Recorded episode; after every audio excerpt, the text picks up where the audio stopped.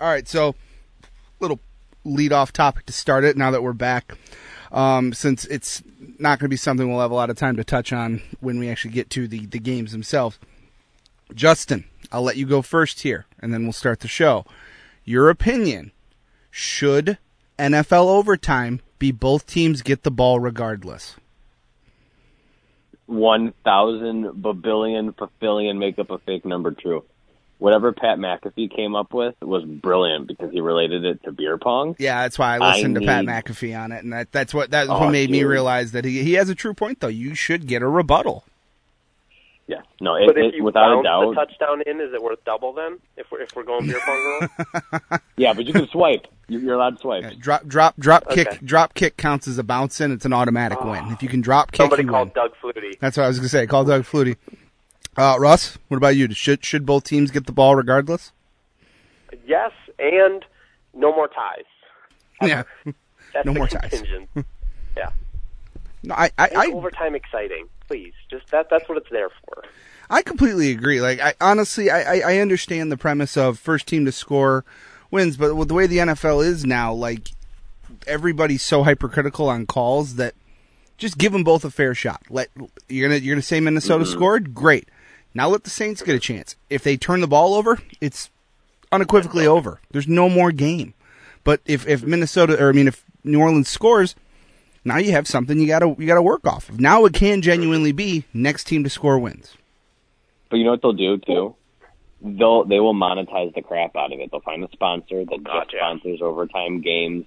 They'll do the live betting. Like they, if the NFL was smart about it, they will make money off this topic alone, and all they have to do is just make people happy. It's, it's a win-win. Mm-hmm.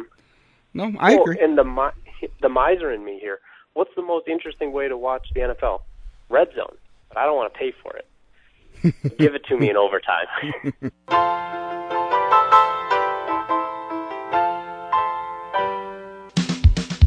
The stats, Has someone tried to play the Uno reverse card on the water? the salt, Shame on you for taking out your Oklahoma aggression on one missed extra point. the sanity, Ed Orgeron is exactly what I would picture if Louisiana said, "We're going to grow a human being." and every so often they talk about sports too. Here is Eric Dorsch, Russ Ivanek, and Justin Marcus. This is Armchair Sports Talk. Only the good die young.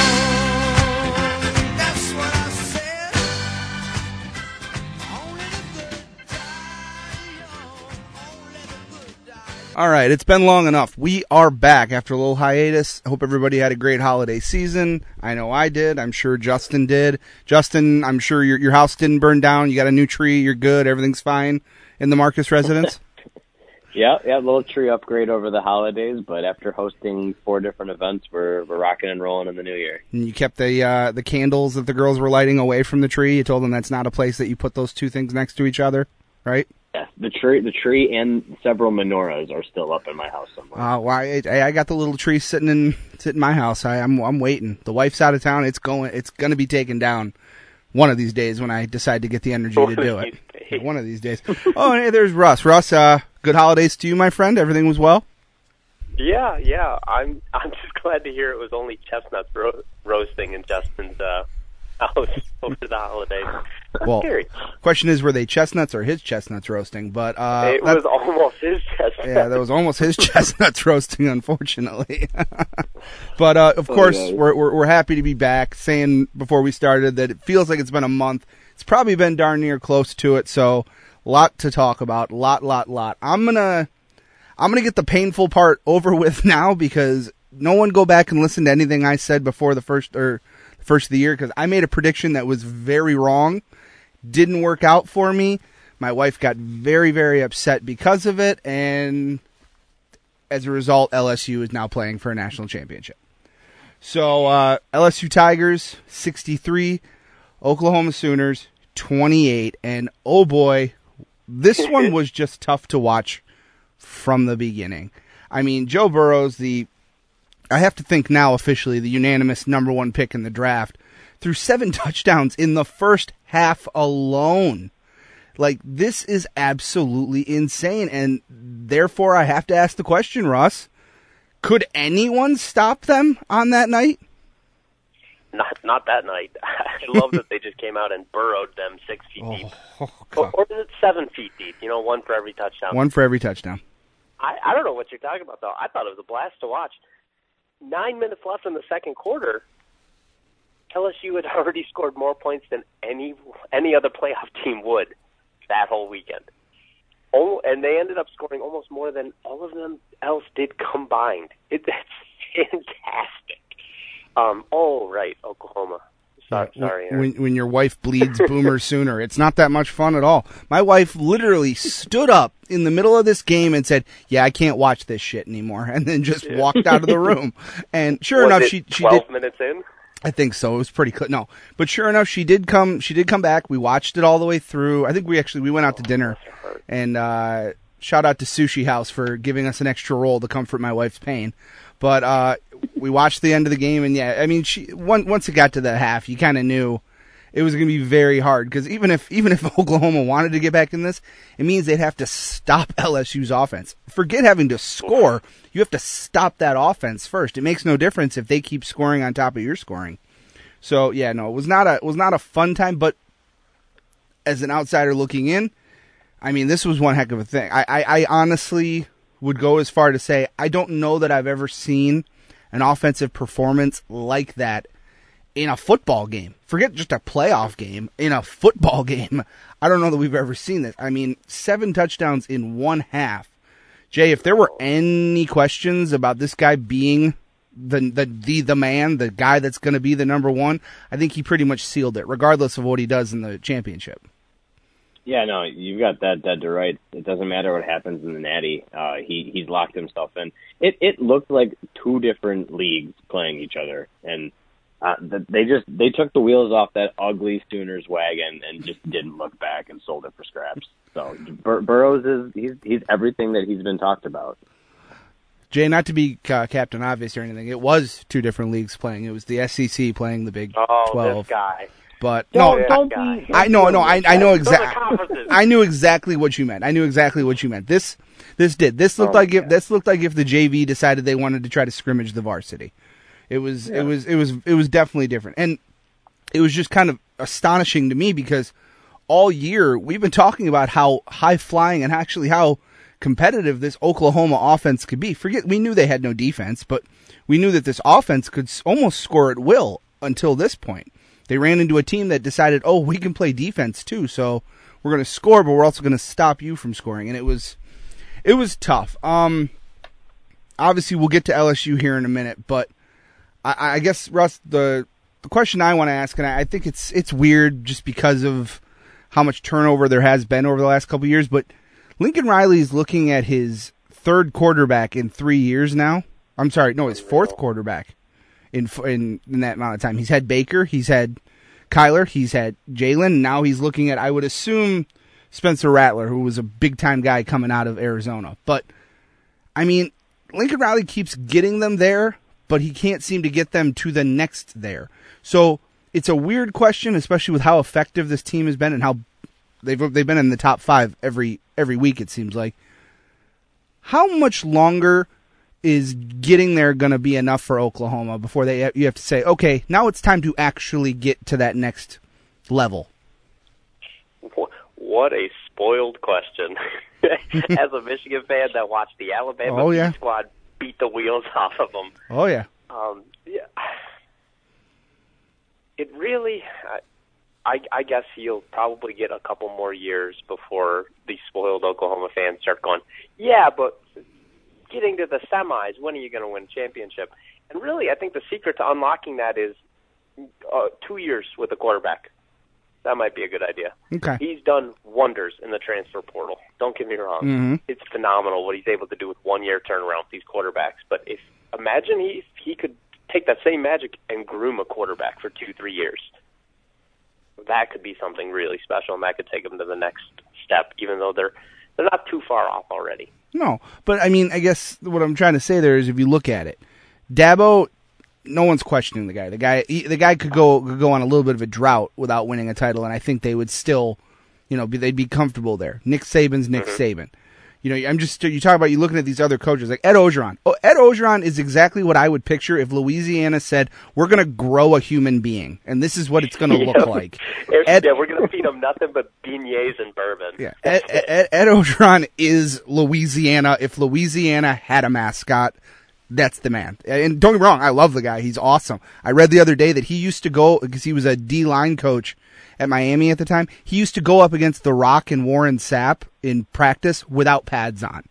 So this dude's All just a crazy person from the beginning. Love him to death. Can't wait. But I'm just saying, Lincoln Riley wants to establish himself as that next big name in coaching, and I think he's done a, a, a lot to get there. The question is, though, if you're sitting there making it to the playoff every year, eventually, you know, these these fans are going to want to say, okay, when are we going to get to that next one? What's the thing you're not doing that everybody else here is doing? We get the recruits. Why is it that a Clemson team is somehow getting past us every year, or why are we losing to Georgia? It's, I mean, it's it's a weird question because, like you said, we're Michigan fans who just watched Alabama's backups get a good practice in against us. So Yeah. It's tough. It is tough. Um, yeah, it's uh, like I said. This was a this was a rough one to watch, but you know, I, it was a little more expected. I think no one really was too surprised. The other side, I, I would One- argue. one- What's that, Jay? One one quick thing though, going back to Oklahoma. Yeah. If if I'm an Oklahoma fan, I should just be lucky. And I know it comes from us because we're so jaded with the way we look at sports. Yeah. But they only have five losses in four years. Like, Right? if I understand they can't get to the promised land, but like, just just be thankful that you, you're in the conversation every damn year because they haven't had an off year in in, in four years. So It's true. I, I'd be content if I was an Oklahoma fan. But then again, I'm not one, and I don't want to be one. So we're Yeah. good there. Well, but look at the look, like I said, look at the talent they've had. Their past two quarterbacks have been first overall picks. Jalen is probably going to go in the draft, whether he, he's not going to go number one overall, but he, he- I think Jalen Hurts will definitely see an NFL squad as a quarterback. Spencer Rattler is supposed to be an amazing guy. Like obviously, you're playing in mop up time against LSU, who's pounding you. It's a little hard to get anything going, but I mean, they, they've they've definitely had the guys at the helm you want to have at the helm to win these games. It's just a matter of little things took them out of it. So yeah, no, I'm I'm not saying that Oklahoma's calling for Lincoln Riley's head after three, four straight years of making the playoff, but you know, it it is what it is. On the other side, though, this was the game that I think. Well, I guess let me ask this, and I, I, Russ, I think you were the one that mentioned it when the the rankings came out would you because they ended up losing would you say that ohio state kind of did get screwed here having to be the number two playing against clemson as opposed to being the number one playing against oklahoma Yeah, as it turned out, because we we kind of thought there's exactly three teams that were legitimate contenders. Um, it's not good enough to just have a superstar quarterback. It's not good enough to just have a solid team. You have to have both in spades. yep And there was only three teams. Um, so yeah, Ohio State got a, got a little bit screwed there. That being said, the game was on the line with less than 45 seconds left, and you threw an interception in the end zone. So you screwed yourself too. Uh, it was there to take it. now here, Um, here, here, no, you, you, you do make a point. He throws the interception but here's what i want to ask you. Because as a quarterback i'm always going to defend quarterbacks. That receiver clearly ran the wrong route. Is are you putting that on fields of if the guy runs the right route he's wide open in the end zone no no problem but he runs the wrong route and fields is already throwing it because he has to. He has to throw this on time or it's never going to get there and sure enough the guy decides to go in the other direction after the ball's already out so i mean how much of that can you really put on fields and how much do you have to put on that on the coaching of you need to make sure in this last minute that everyone knows exactly what they're doing I mean, I he still threw the interception. Even if the wide receiver runs the wrong route, you still got to throw a ball that really only your receiver can get when you're throwing in the end zone with less than a minute. It, it's okay to Mhm. throw it away. It's okay to throw it at, and live for another down. mm-hmm okay Uh, yeah, no. I, I put him more on Fields, who has been spectacular all year. Otherwise, and that's very true. Uh, I mean, put it this way: Trevor Trevor Lawrence, eighteen of thirty three for two fifty nine and two touchdowns. Uh, Justin Fields, thirty of forty six for 320, one touchdown, two interceptions. So there was another interception in there. I, when I am not uh, sure. J.K. Dobbins, 18 carries for 174 yards, and this is what I love. Trevor Lawrence decided, you know what? I, I I'm already doing a great job passing. Why don't I just lead the team in rushing too? 16 carries for 107 yards. Uh, look, this was this was the game that I feel like when they announced him, I saw as the most evenly matched game because, like we said, Ohio State might be the most complete team, but for some odd reason, Clemson just seems to rise to occasions. Doesn't matter who they're playing. Doesn't matter if you look at the matchup or not.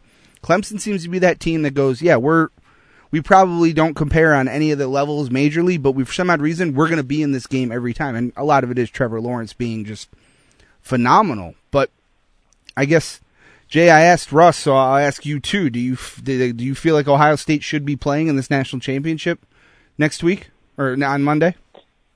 I mean, they probably would have if they took on Oklahoma, but they didn't. And it, I mean, no, just I mean, like when you go back to the Justin Fields play, that was like the crucial uh, interception in that game. The thing is, he didn't have to throw that ball yet. If you go back and watch it, he had four guys rushing him. Every guy was squared up. He had another second, second and a half to see which way that receiver was going to break, and they might be would be in the national playoffs. So no, they Well- they they blew their shot against Clemson. I don't mean he had to throw it because he was rushed. I meant he has to throw it because, like post routes and the route the guy ended up running, like a corner.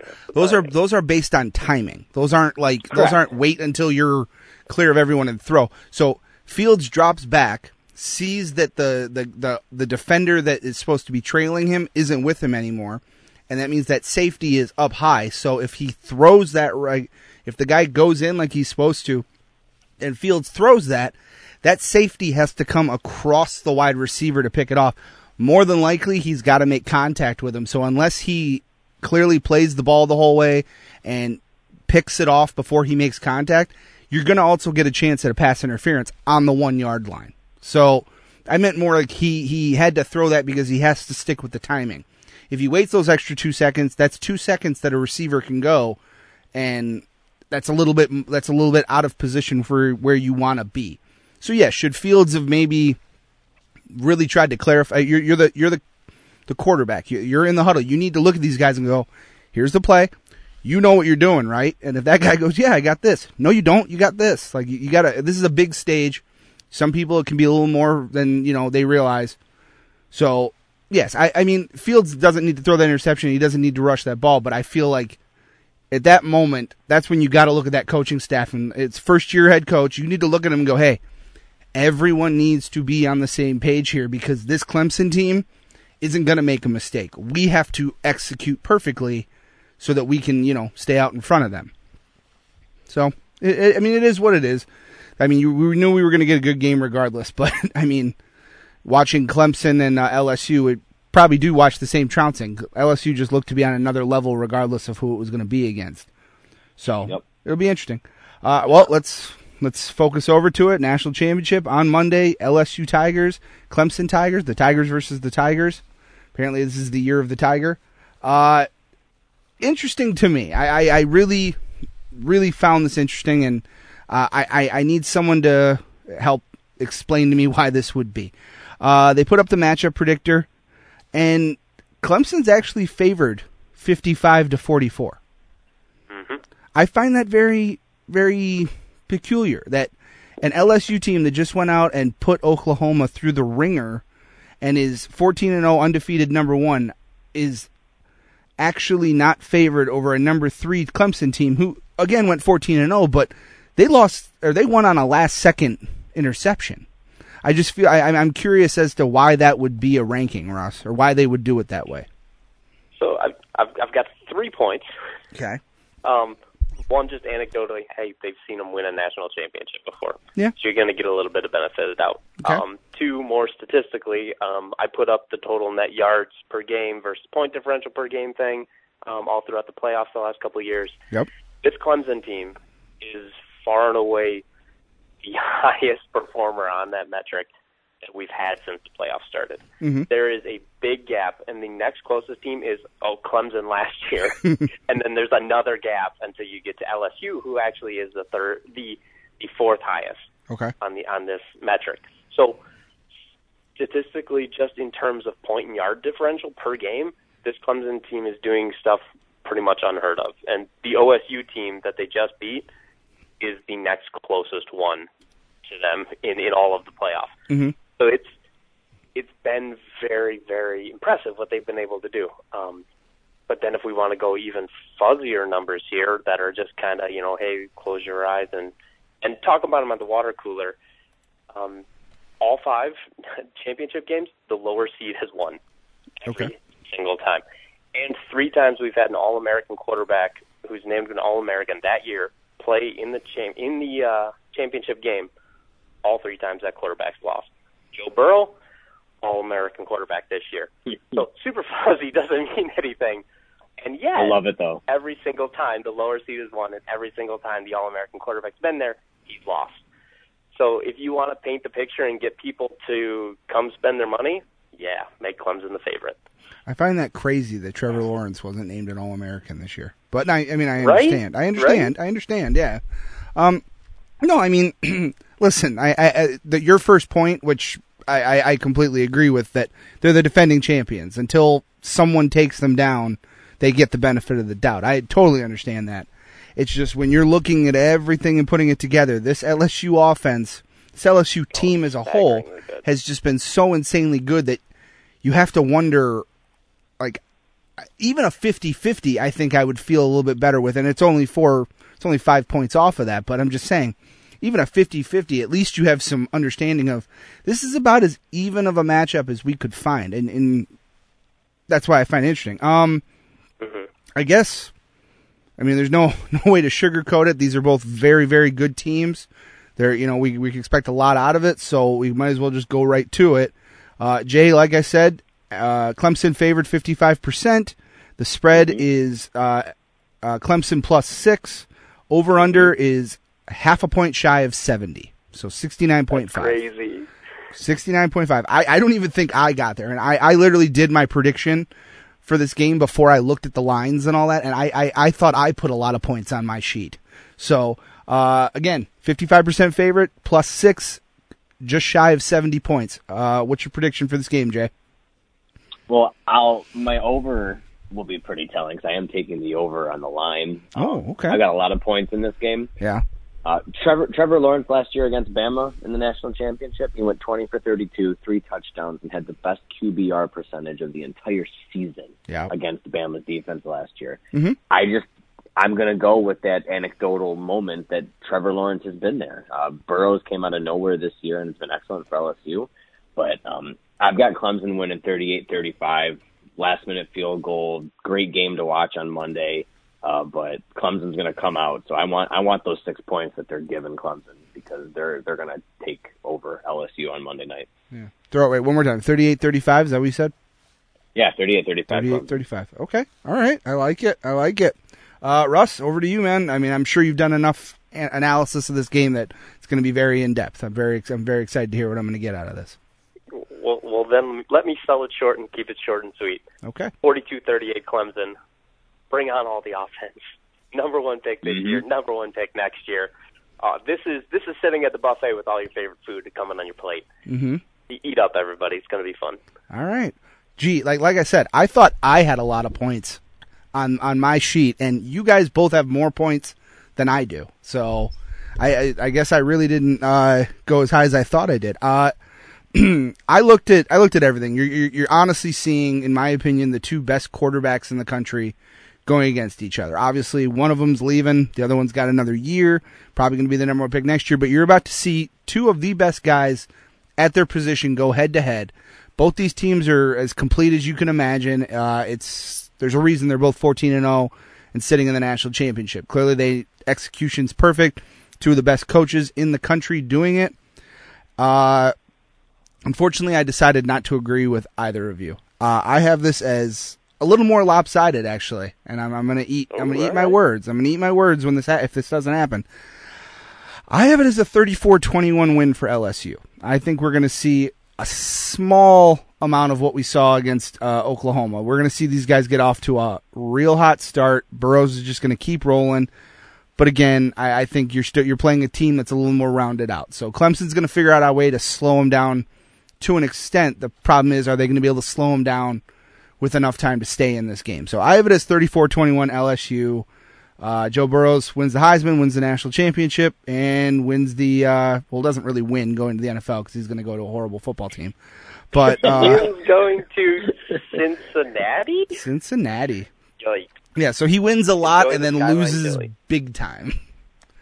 Yep. Uh, yeah, so I have a 34-21 uh, LSU win over Clemson, but don't worry, Clemson will be back next year doing the same thing again. I wouldn't be surprised if they're playing in this game this time next year. So we'll see what happens.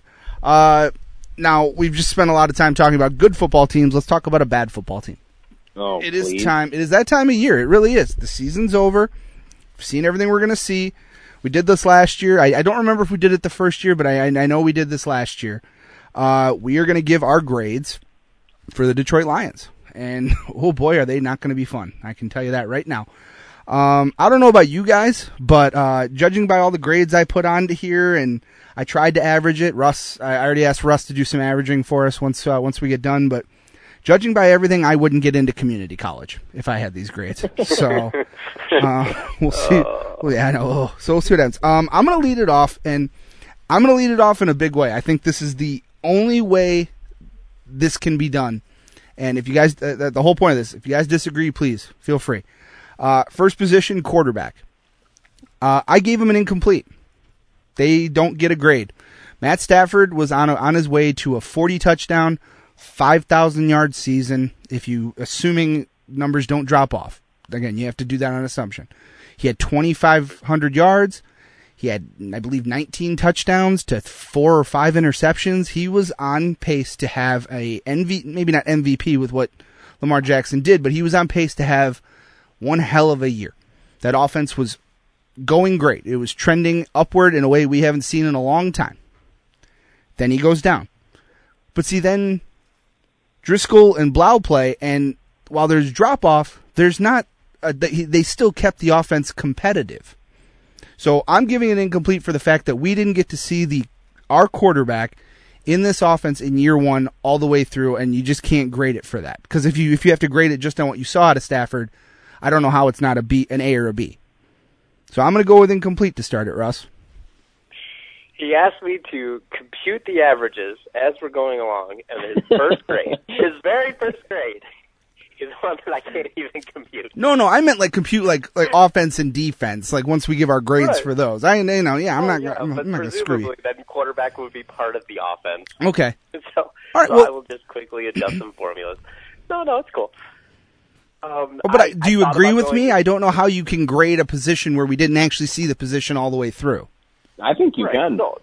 Yeah, Okay. there's there's some merit in that, and I actually waffled on doing that, but I I made the formulas in Excel, so damn it, I'm going to give him a grade. Okay, Um, all right.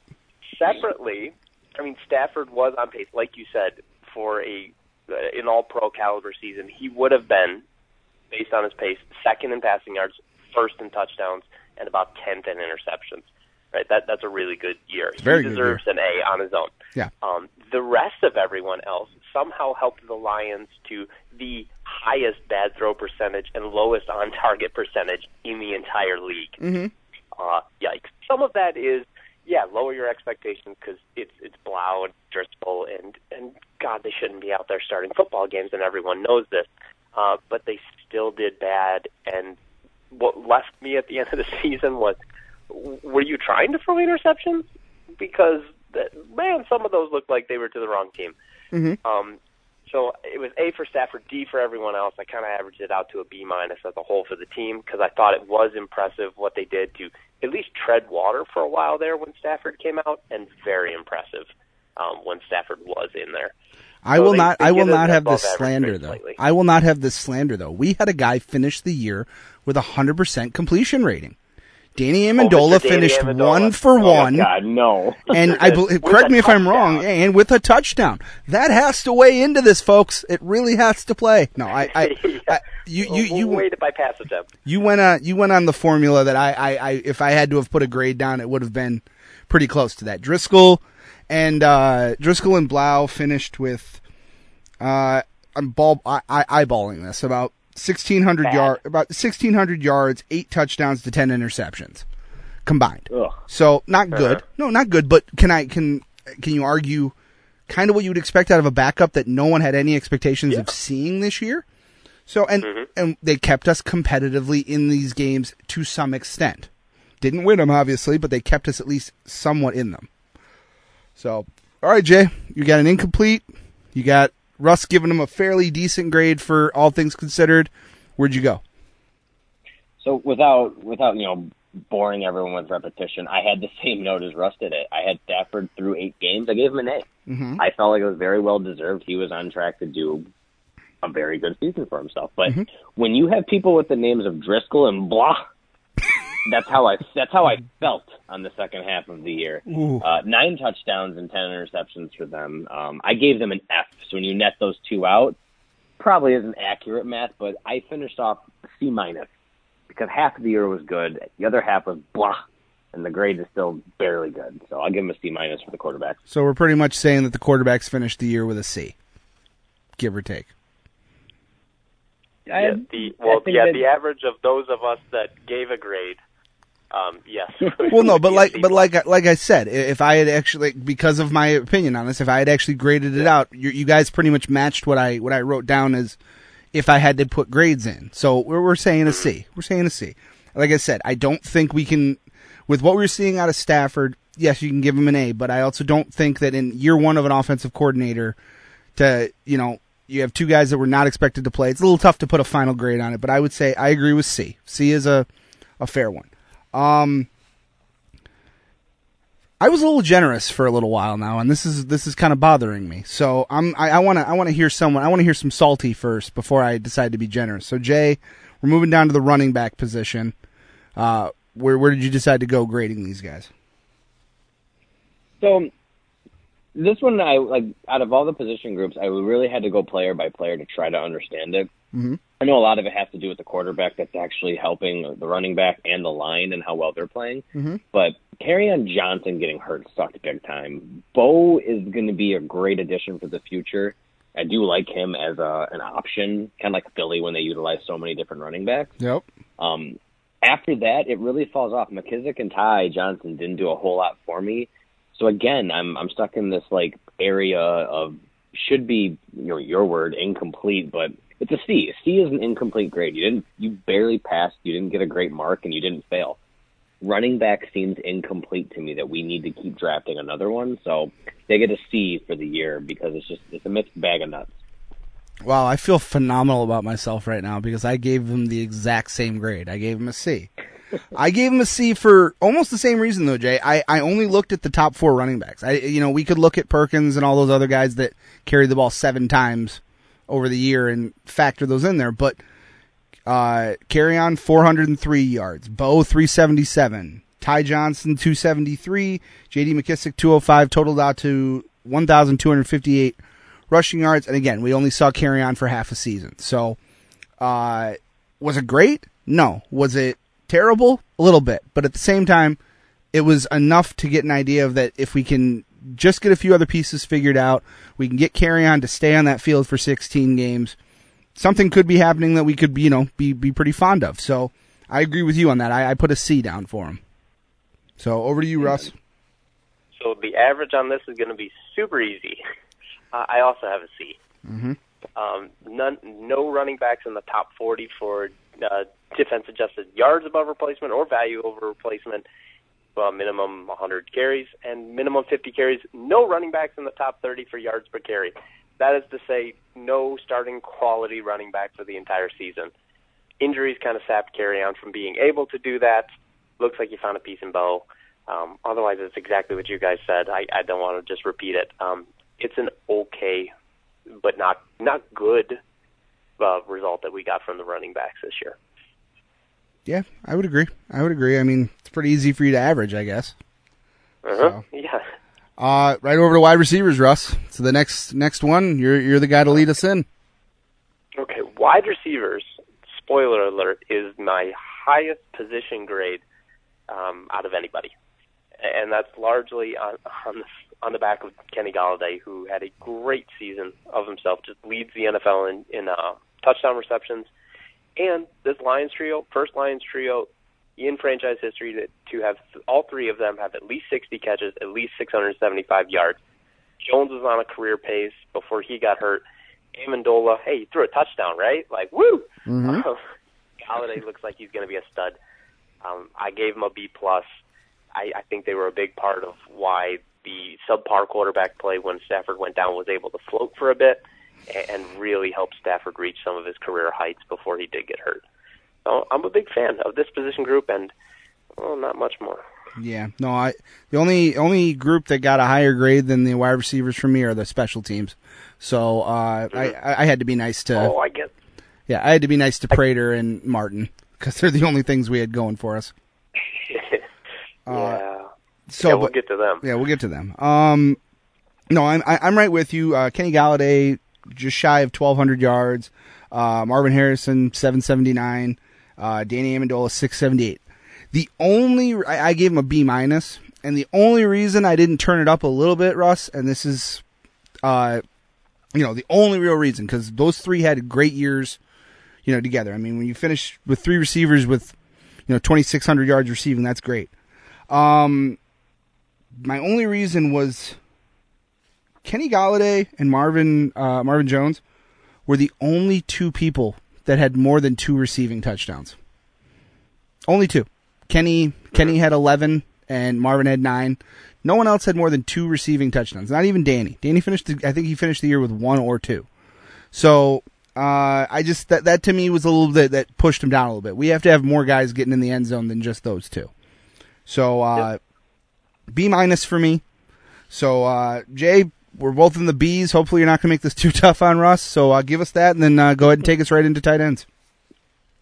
So with the wide receivers again, uh, you almost have to split the review of their work because what was it with Stafford and without? Mm-hmm. when you do that, I mean, I gave them an A with Stafford, but when you start dealing with the corpses of quarterbacks that they that we had, Mhm. um, the grade shifted down a little bit. Um, so I, I it, again, it was the bright spot of the season. We were counting who the player was going to be each week that was going to hit over a hundred yards because someone on that team was doing it. Mhm. Um, so I gave them a B, so two Bs and a B minus. Uh, obviously, that's going to be the highlight of the Lions this year. Okay, I Um, like it. Moving into some low light, I have a very aggressive opinion when it comes to the tight ends. For our coach, which you know we say it all the time, he was supposed to be a defensive genius. Um, we did a lot of movement in the preseason with tight ends, even drafting one using a very good uh, asset in the draft for it. I don't know what the hell we did with our tight ends this year. Hockenson had one great game. He had two touchdowns on the year. Jesse James did what exactly for us? Uh, Um, I oh, can we I can no I I can tell you. Hawk finished with 367 receiving. James only had 142 yards, and Logan Thomas. The other th- these are the only three guys to actually get the ball more than once or twice. Logan Thomas finished with 173, so the three of them combined for 682 receiving yards total. And there's got to be a big asterisk next to Thomas because what was the game that we utilized him and put Uh, everyone yeah. else on the sideline? Yeah, I know which one you're talking about. Yeah, yeah. So I've got problems, and I'm getting the tight ends an F. And primarily, it's going to fall on Patricia and the way that they got used. Um, I understand it's a first year offense, but you don't address the tight end position with the first pick, and then we don't do anything with our tight end. So I'm I'm going with a hard F on tight ends. Okay, well, I'm going to help bring the grade up a little bit. Um, I, I wasn't super generous to this one, but I, I the only reason I gave him this grade is one, I liked Hockenson's abilities that I saw when I saw it. Was never going to be Gronk. Was never going to be Tony Gonzalez. We knew that when we drafted him. But what he was going to be is an extra lineman who can really help us establish the run game, who can still catch the ball if we need him to catch the ball. Made some mistakes, got hurt. Uh, Jesse James really, honestly, he slipped back out of the, you know, out of the view. Like no one really saw a lot from him this year. It almost seemed like because of Hockenson, he just got lost in the mix. Uh, Logan Thomas, you know, he, he's, another big body, but he, you know, the guy's a quarterback. He's not even a tight end his whole life. He played quarterback up until a couple years ago. So again, um, but the reason I decided to go with him and give him this grade was for the fact that early on we all agreed that Darrell Bevell played hot hand. If you had the hot hand that day, he was going to tailor the offense to you. Because he could, because he had a quarterback that was capable of executing that way. Once Stafford went down, it went from hot hand to if you're open, give him the ball because it's the only way we're going to advance the ball. We, we, we don't have everybody at 100%. We're, we're not operating on the same attack plan. So everything Hawk was doing kind of got slowed down because they, they weren't ex, they weren't tailoring an offense to him because he had a hot day that day. They were just trying to move the ball and put up points. So for that reason, I decided to be a little generous and I gave them a C minus. It's it's a generous grade, I will admit, but I also think kind of like the quarterback and the uh, running back, we didn't get to see everything we needed to see because we didn't get to see this offense in full tilt. We didn't get to see them go 16 straight games with everybody firing, or as much as we could see. We saw a lot of guys go down in a lot of inopportune times. I've never seen Lions place on IR so many times on a ticker in one year. So uh, yeah, I gave him a C minus. A little generous, Russ. A little generous. Little generous. Um, I I'm actually going to join Justin. Uh, so we'll be giving them two Fs, and it seemed like that's more Fs than they were giving their tight end squad. yeah. this was rough. Hawk's probably the only thing that doesn't make it a, e easy slam dunk um, F grade, and and that's because of his one big game where he had six catches for 131 yards and a touchdown. The rest of the season, he had 26 catches for 236 yards and a touchdown.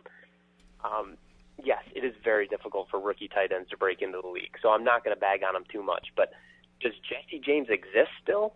Are, are we sure? It's a good question. Because it seems like he turned into the outlaw Jesse James and he fled town. Yeah. Um, Isaac Nauta, he's a practice squad guy. Get him off the field. Um, Logan Thomas is a credible third tight end. That's I, I was impressed with what he did. He deserves to be on a roster, but that's we shouldn't be trying to sing the merits of of a uh, position group and talk about Logan Thomas. He's just that far down there. I with how much they invested in this position group in the off season, I expected a lot more, at least an attempt at a lot more, and and there really really wasn't, especially for bringing in shaky QBs who you would think would have a safety valve of a tight end be pretty useful. So it's F for me. Um, somebody's had to start taking the the bashings here. Um, beatings will continue until morale improves. Good luck, guys.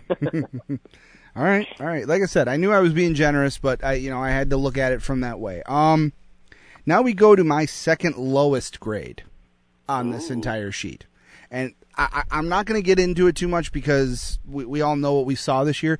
I'm going to give you one number and one number only, and I, I literally saw this number, and as soon as I saw it and wrote it down in my notes, I immediately wrote the grade because I knew it couldn't be any any higher than that. So I gave the offensive line a D for one reason, one reason alone. The O line gave up 287 yards in sacks. We gave up three, almost three football fields worth of sacks this year. No one can say they had an effective offensive line giving up three football fields worth of sacks. I get we do some interchanging. I get that, you know, we still have some guys that are quasi young. But for the most part, we have enough guys that have NFL experience that we should be at the point where we should be able to protect our quarterback to some extent over 300 yards of lost yardage. That, that that's that's a game's offense in some in some times.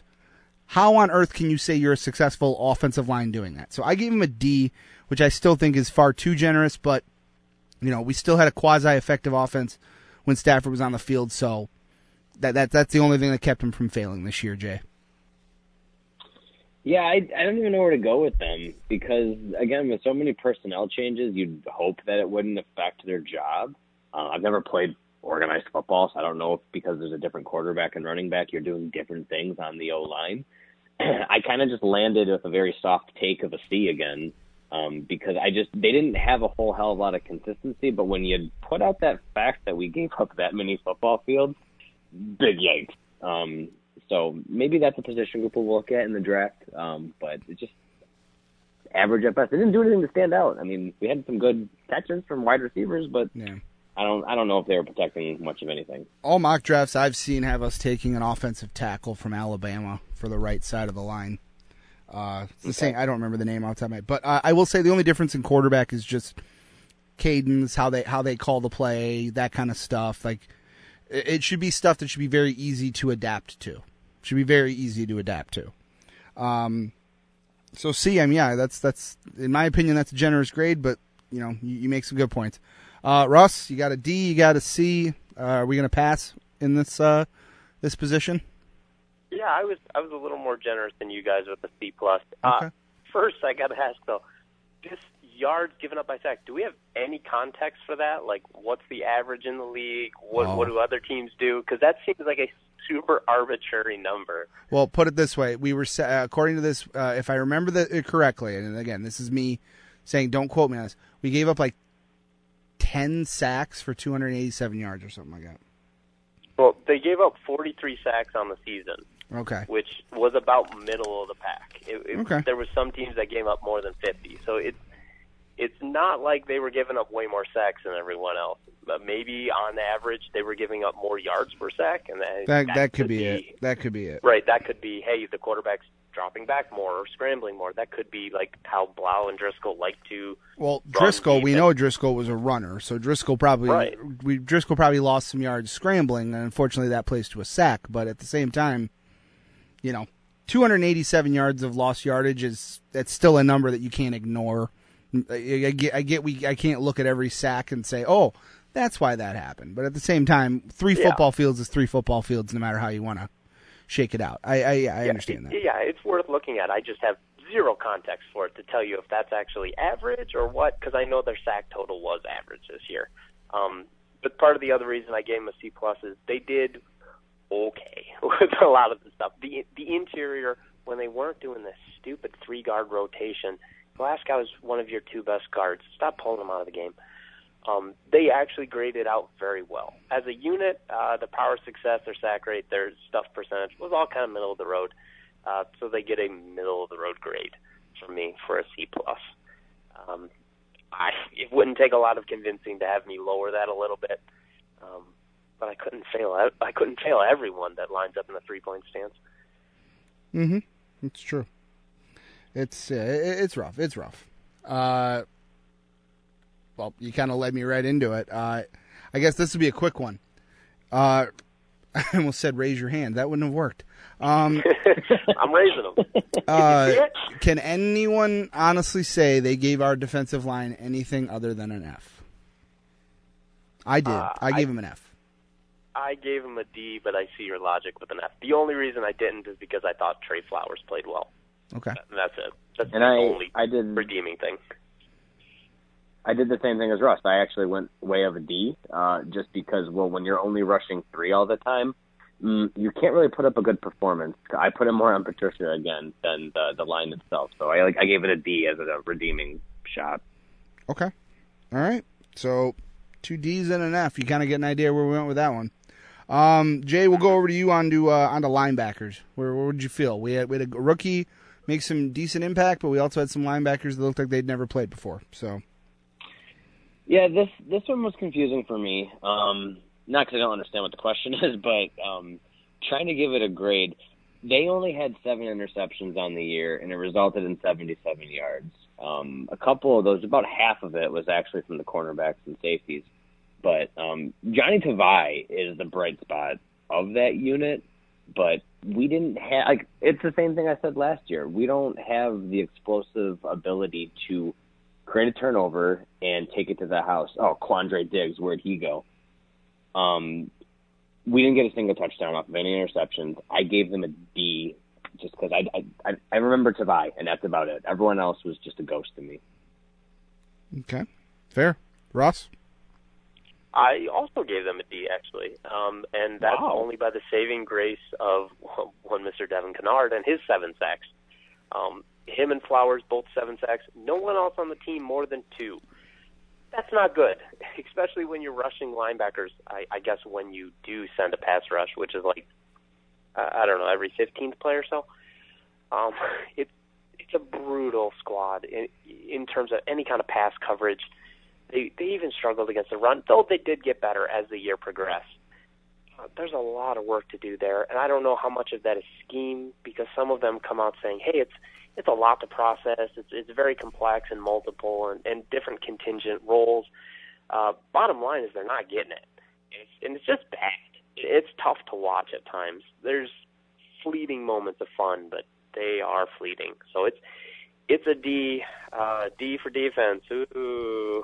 All right. Is, is it three Ds across the board, Eric? What do you Uh, got? I'm going to destroy the bell curve here, people. No, I, I actually D plus. I gave him a D plus D plus, Uh, for for the You fact got that for Russ Russ took the uh, the point right, you know, the exact point I was going with Kennard and a little bit of T- Jahlani Tavai. They they we, we questioned their first pick, second pick. I see enough upside and potential to call it a successful pick. He's got some he's got some holes just like everyone else does coming into the league, but I think he's got a year under his belt of playing a lot more than he probably thought he was going to get to play. And uh, I think we, we can look at Jahlani Tavai as someone that might actually be a sound piece on this defense for the next couple years, and that's a good thing. Uh, so yeah, I went D plus, pretty much in the same uh, group with all you guys. Uh, now I'm gonna I, I- I'll, I'll lead off the defensive backs, and I'm leading them off because I know for a fact I gave this group too high a grade, but I, I want to try to justify it. So I gave them a C, and I gave them a C for the fact that we both Jay made the point. If you're only rushing three or four, it's very hard to get pressure on a quarterback. So for the fact that we didn't give up 250,000 touchdowns because our defensive backs had to literally stay with a guy for longer than any defensive back should be asked to cover someone. I, I, I hate to break it to you. We could have had Revis, Champ Bailey, Ed Reed, and Deion Sanders out there, and it would have been asking far too much of them just to stay with the guys. So then you, ta- you had the fact that we trade away one of our best defensive players and substitute him with a rookie, Will Harris.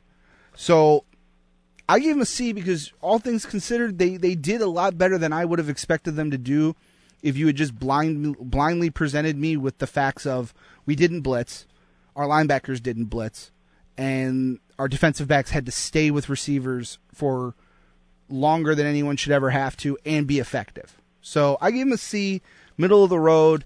They didn't do terrible. They didn't do great. Uh, if we ever figure out how to blitz, maybe that grade will go up. So uh, Jay, over to you. I gave him a C, man. You were a touch too nice. Uh, You touched on a lot of things of why they got a D from me as well. So we got straight D's across the D, like Russ made the joke on.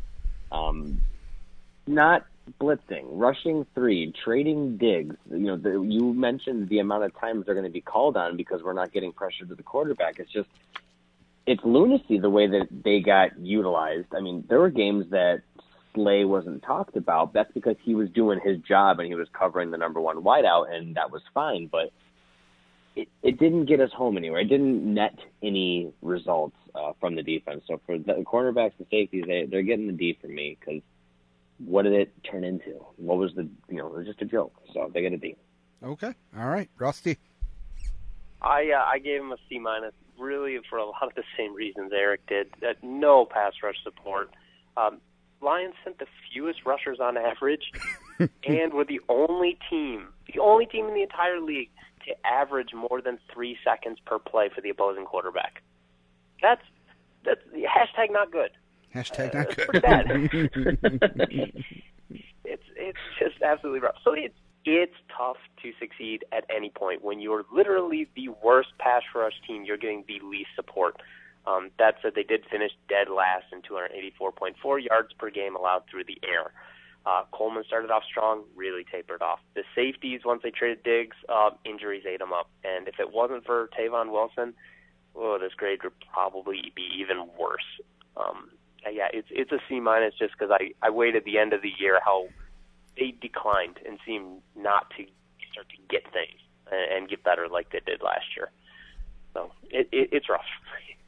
It was tough. It was tough. All right. Well, that's all the big ones, but now we got to get to the best two players on our team, our kicker and our punter. Uh, so, I, I like I said, they got the two highest grades of any position uh, on my you know on my on my grading system. So if you can factor the fact that the highest grade outside of them was a B minus from our wide receivers, you know that these guys are both getting into college and a very nice college at that. Uh, I gave Matt Prater a B plus, and I gave him a B plus for two reasons. It would have been higher. Uh, Matt Prater, twenty six to thirty one in field goals. Longest of the year was fifty six. He was in he was 11 of 11 from 20 to 30, two or three from 30 to 40, and then six and nine from 40 to 50, and 50 plus he was seven of eight. So those are those are all great. Those are phenomenal, and it would have been it would have been enough to give him in the A's, but he did one thing wrong. He missed an extra point. You can't miss an extra point as a Oh kicker. god. an extra point. Those are called free throws. Okay? You should be able to make those. So that's the only reason. He would have gotten an A from me otherwise. He missed an extra point. 26 to 31 though, you know, 80 almost 84% uh, field goal percentage and the guy is just it, it's kind of crazy. He's seems almost almost automatic from outside of 40. So, uh, yeah, I I, I went with a B uh, a B plus for him, and then uh, Sam Martin didn't have a single punt block this year. Executed great. I I, I I'm trying to I'm scrambling to find it because I know I had it right here. Um, only seven touchbacks, landed 30 of them inside the 20. Uh, longest was 62 yards, averaged a 45 yards a punt. So uh, Sam Martin, you were great. I like you. You can stay around. A minus for Sam Martin. On to you, Russ. All right, so are are we including the return the returners in this grade to the special team, or is that going to be a separate position?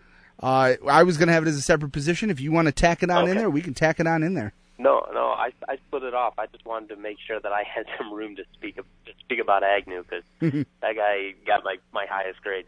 Um, kickers and punters, I did lump them together a, a little bit there. Martin, he was solid, but more or less middle of the road when you look at any of his like average stuff. Um, he, he's a good punter to have around. Um, Prater, Prater, Prater, right? Seven of eight from fifty plus. Yeah. He, that that's pretty good, I hear.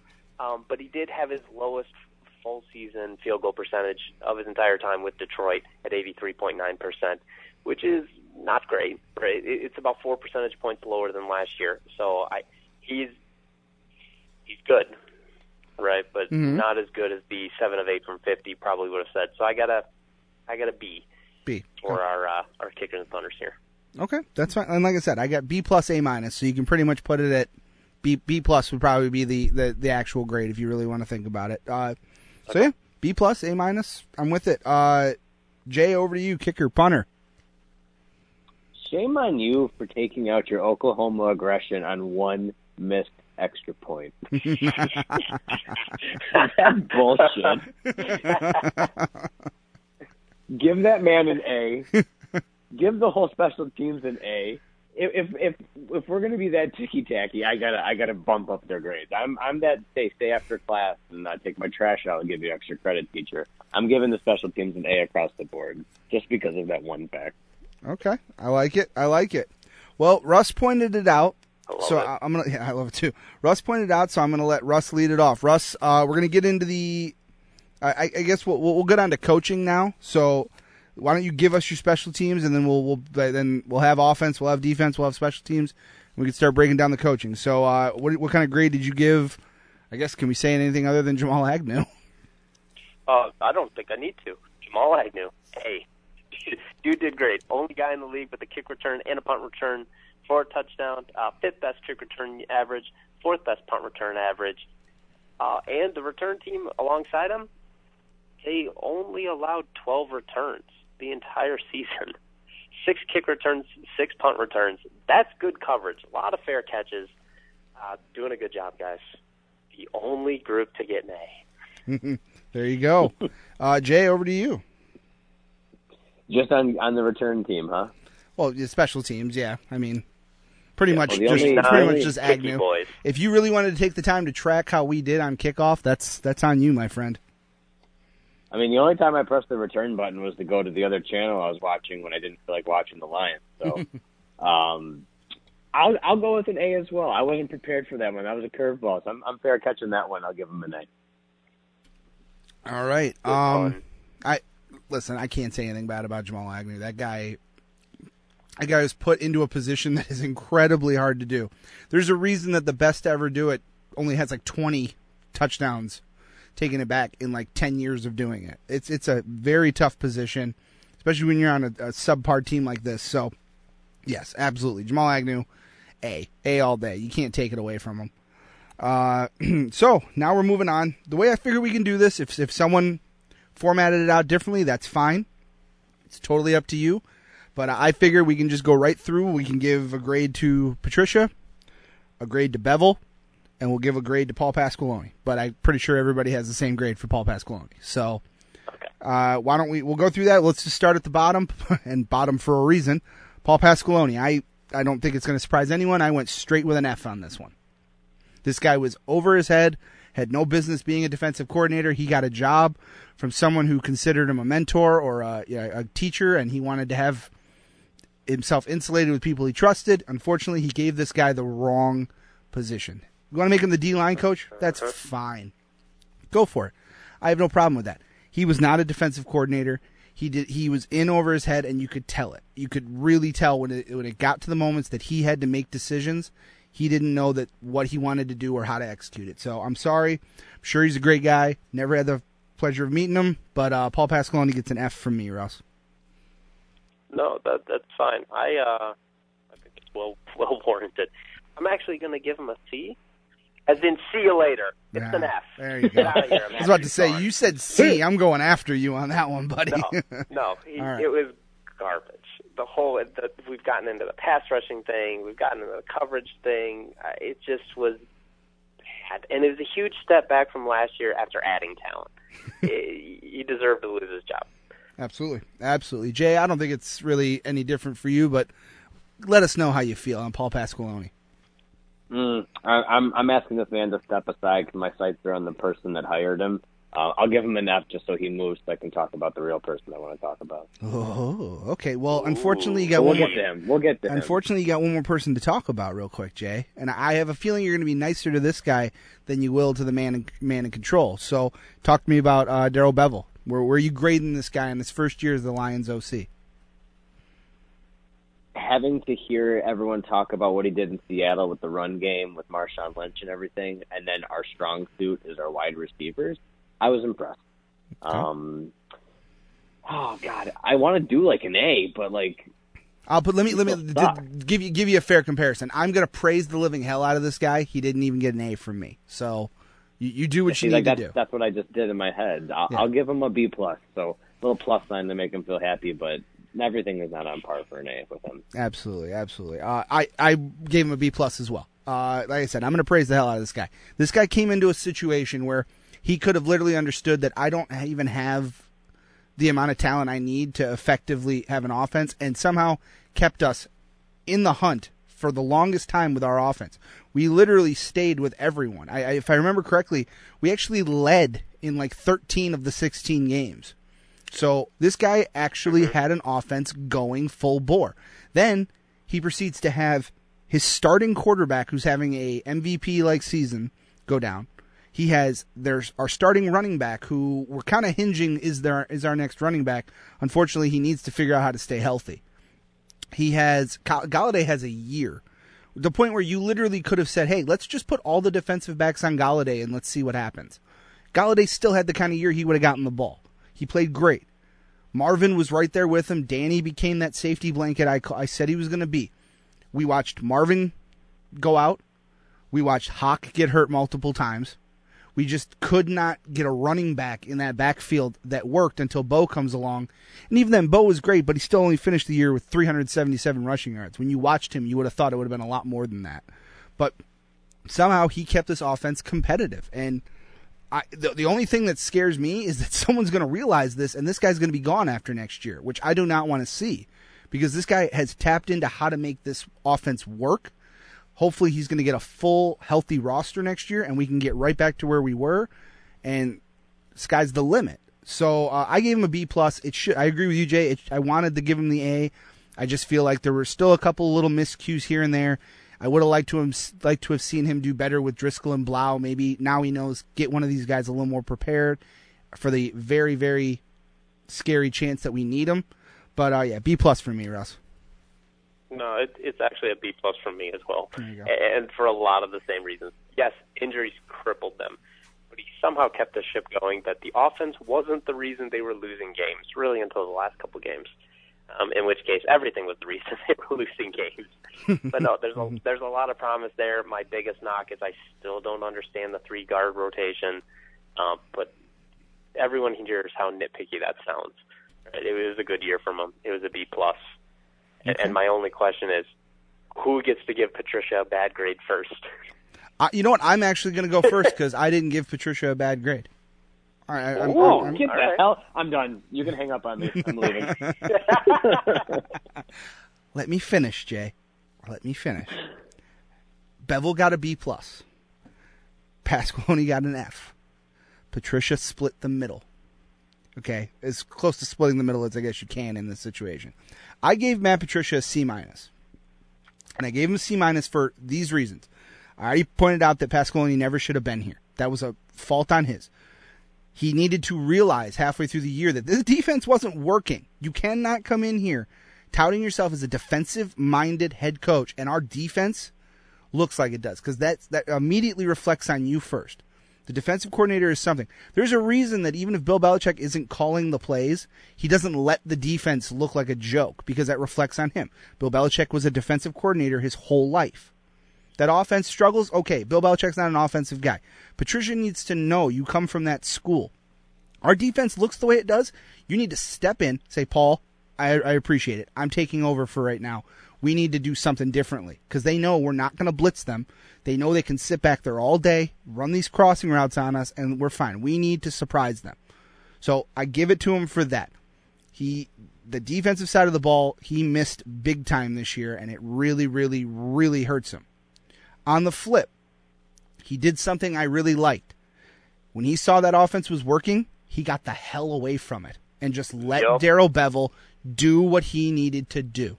So I that that helps me there because he realizes I, there I have something I don't need to have my hands on. I can I can stay with him. I can talk to him. We can work through things if he needs help.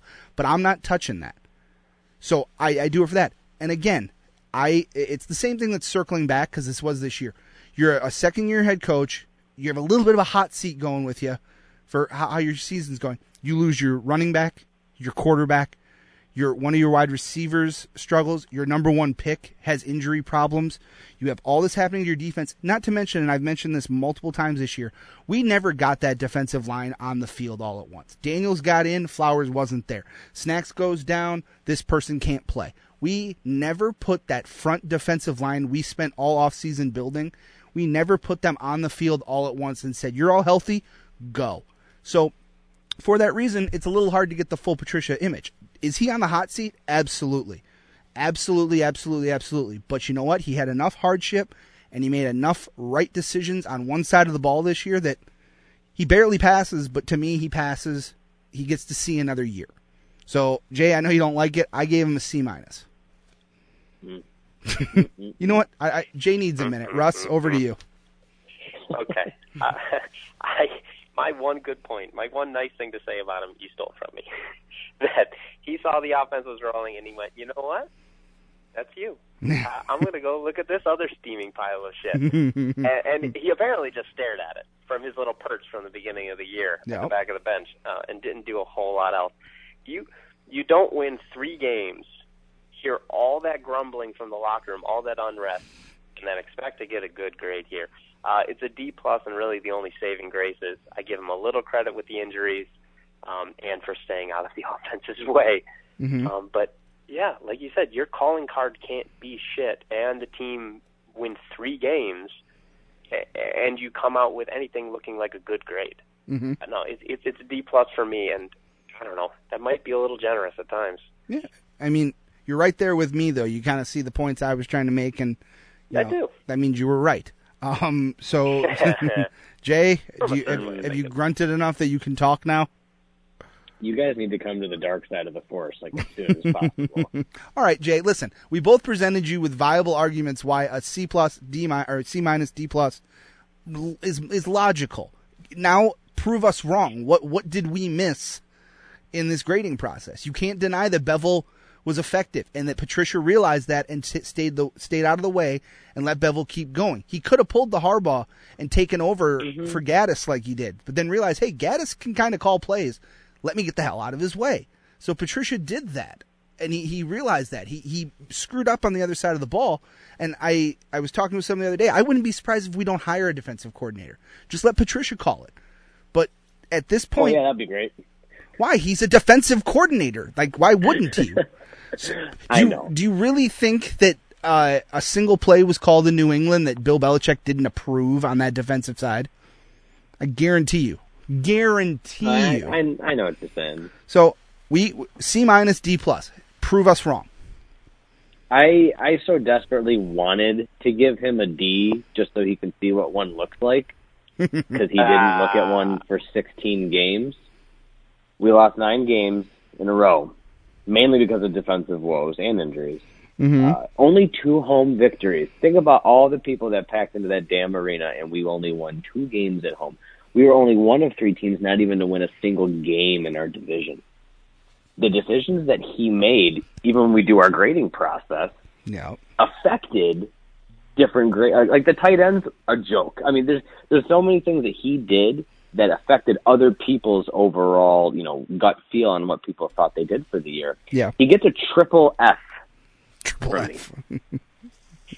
I don't know if it's on Triple F. Russ's grading scale. I hope it fits in somewhere in the formula, but it's just your point that he left the offense alone is a very poignant point because it happens. But when you have to do 50% of two things and then you walk away from one and you could do 100% of one thing, he didn't even do that. And he had less responsibility and time. He didn't have to watch Bevell as much. He can just say, go.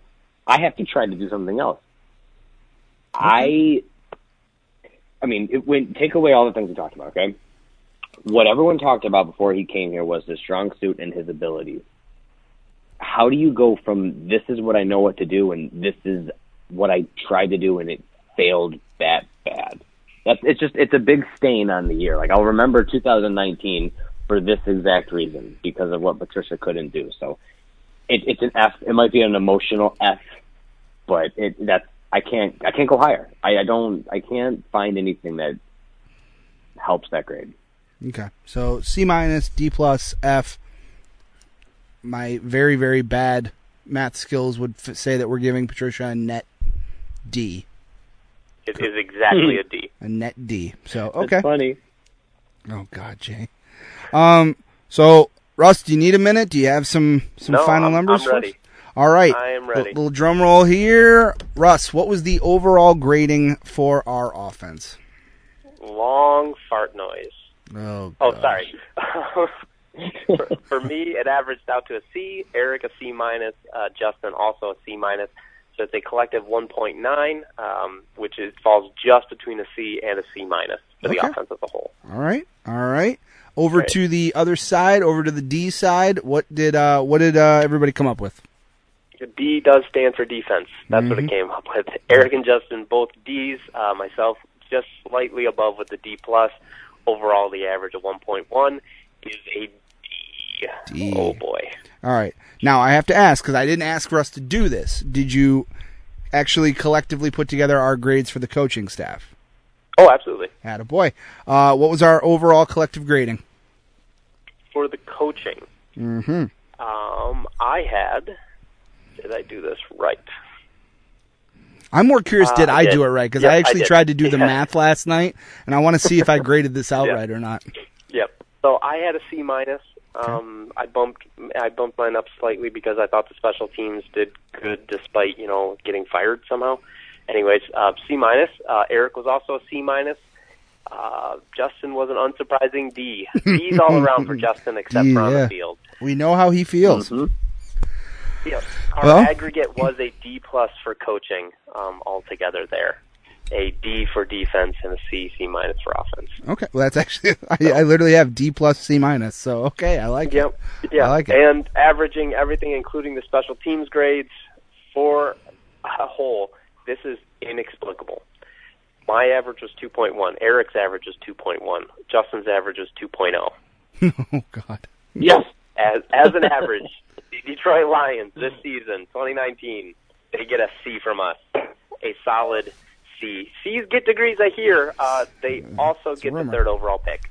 Yeah, that's very true. They also get the third overall pick. All right, well, those are our grades. They'll, they'll be uh, we'll, we'll post them in some way. There's a lot of grades there, but we'll we'll make sure we get them out to you. Listen to the show too, and uh, let us know what you think. Uh, moving on, guys, because Jay, you pointed it out. What was I going to cut if we got short on time? We're not short on time yet, quite, but we're getting there. So I'm gonna I'm gonna throw a little curveball here.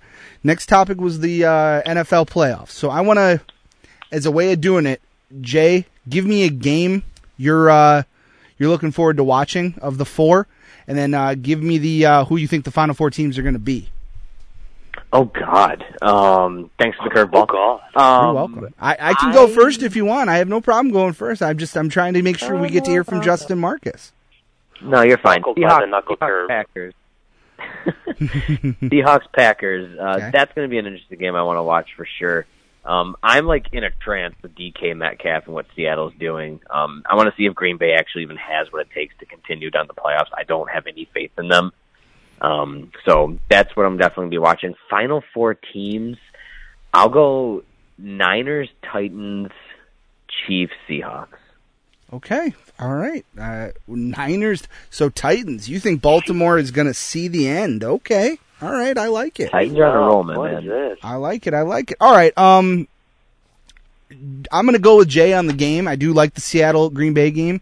Uh, I because partly because I think I know where Russ would go for his game because he's got a little bit of a, a thing for one of these quarterbacks, and I think he's gonna want to talk about him. So, uh, and I, I just think of all of them. I, I I don't find that Minnesota San Francisco game that interesting to me. I really don't. One because I don't think Minnesota should be playing in that game, but two, I feel like San Francisco got off to a really hot start, and then they just kind of they kind of flattened off. They they still won games, but they didn't really look like they still wanted it as much. Uh, and that, that Baltimore game, I think, to me, I think is going to be very one sided. I really think that's going to be a one sided game. So my finals are going to be San Francisco, Baltimore, Houston, and Seattle. I think those are going to be the final four teams we're going to see in the uh, in the NFL playoffs. So Russ, over to you. What's your uh, what's the game you want to see from these four, and uh, give me your final four. Good news, we all have slightly different Final Fours. That's what. So at least we're not repetitive there. Uh, but you're dead on. Baltimore, Tennessee is my game. I love Lam- Lamar Jackson. I love the perpetual middle finger to conventional roster construction that is the Baltimore Ravens and John Harbaugh. They, Yeah. lit- oh, you think he's a wide receiver? You know, not only are we going to keep him as a quarterback, oh, we're going to change everything we do. yeah. we're, we're going to change the way things are called. We're going to change the way people think, and that's how you take advantage of a very outdated system and just run roughshod through the league, which they've done. So keep doing it. Right off into the sunset, literally just middle fingers blazing in the air. I, I I love it. Nine and a half points might not be enough of a spread. Yeah. Um, so I got Baltimore, I got KC, I got San Fran, and I got Seattle. Um, uh, mainly because it takes the rest of the NFC North teams out of the playoffs, and that's really that's the ideal situation for me. Yeah. Because if we're going to be miserable, they have to be miserable too. Absolutely. Um, Russ said I had it right on, and I'm going to take the credit for it, but I didn't have it right on at all. That's not who you thought. I thought you were going to talk about Houston. I know how much you like Deshaun Watson, so I really, Oh. I really thought Houston would have been do your like game. Deshaun. I know you do, but but that, they're so banged up. They're They limping through this. I feel bad for Houston. Well, Fully healthy, it'd be completely different. part of your play of the week led me to it, and two, I also know when you and I, when we talk football, Deshaun Watson's someone you get in the conversation pretty often because he's a very good player. But I mean, you can't go wrong watching Lamar. You really can't go watching wrong watching him. I just, I, if you had told me I had to bet on these four, what one Russ would have tuned into, I would have bet money it would have been the Houston uh, Kansas City game. But I'll take credit for being right, even though I wasn't. Believe me, I'll t- I can use all the help I can get. we'll count it, I guess. We'll count it. Yeah, half a point. Half a point. Half a point. There you go. Um, all right. Uh, before we get to play of the week, play of the week and game of the week, I, I- there's one thing I want to talk about. It, it was going to be a little more expanded, but I, I, I feel like I can narrow it down to this one, and it'll perfectly show how this went. Uh, we talked about a little bit before the break. Uh, the NFL, it's their hundredth year. They decided to put out their hundred best players of all time. And for the most part, the names you would expect to be on there are on there. They missed some, and that's okay. But in my opinion, of everything they missed, there's no Calvin. There, you know, there's no Antonio Gates. Michael Strahan didn't make this list. Like there, there's there's guys that should have been on there that weren't on there. Um, but I, I want to ask you guys and Russ. I, I'm aiming this towards you because you know you're our stat man, so you might be able to rationalize their thinking. Spoiler, nope. No, no. There were some very great quarterbacks on this list. Very great. Some of the guys I grew up watching and idolized. Uh, but Drew Brees didn't make this list. Drew Brees has every passing record there is to have in this league. He is arguably the most accurate quarterback to ever play this game. He has the Super Bowl ring that would fit the criteria.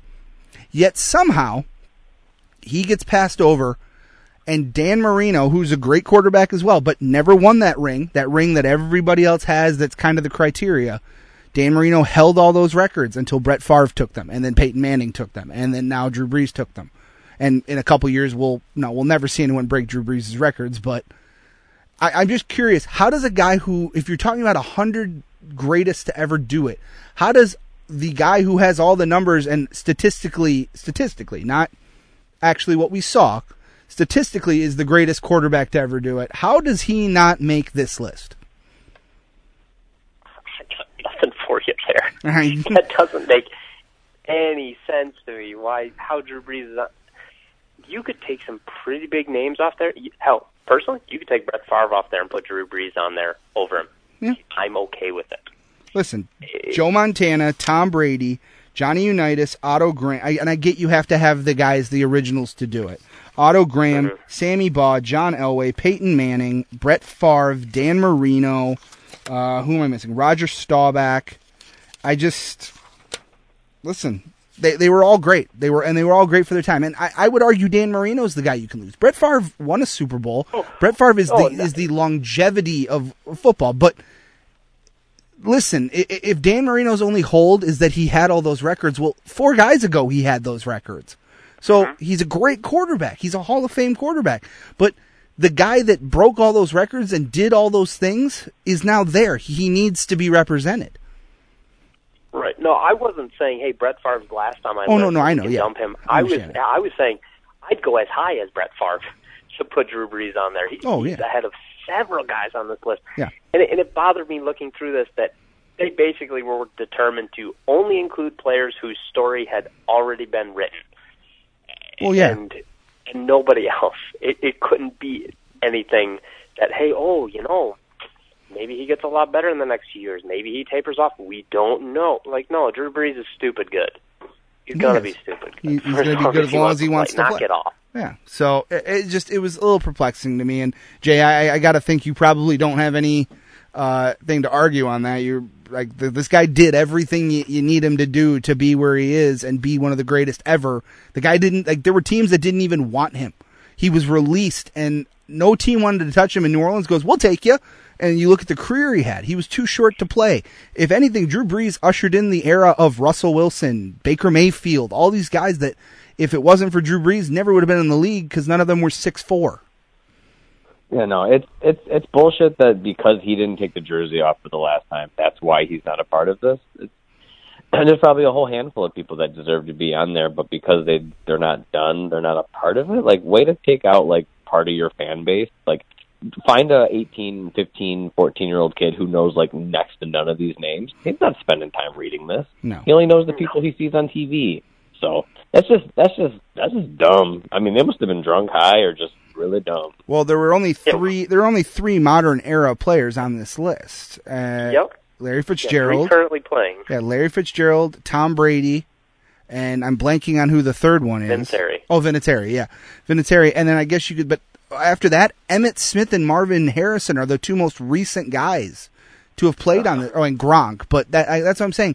They really decided to go. Wait, none of you start. If you didn't start playing in the '90s, we don't want to use you, and that that's not fair because people that are watching this now that like were born in 2000 this is going to really age us are 20 fucking years old they are the ones watching the nfl right now so What kills me is there was not a single defensive lineman that has played since 2003 on this list. yeah 17 years without one of the best defensive linemen in a hundred year history. That's like 20% of the time. yeah That's that's See, ridiculous. that's a, it's Twitter outrage was hilarious. Oh, it was great to show, watch. It was great to just watch. Joke. it was just tough for me like listen most people if you listen to the show most people would think oh eric's not going to have a problem with this list tom brady's on it I knew Tom Brady was going to be on it the second they announced it.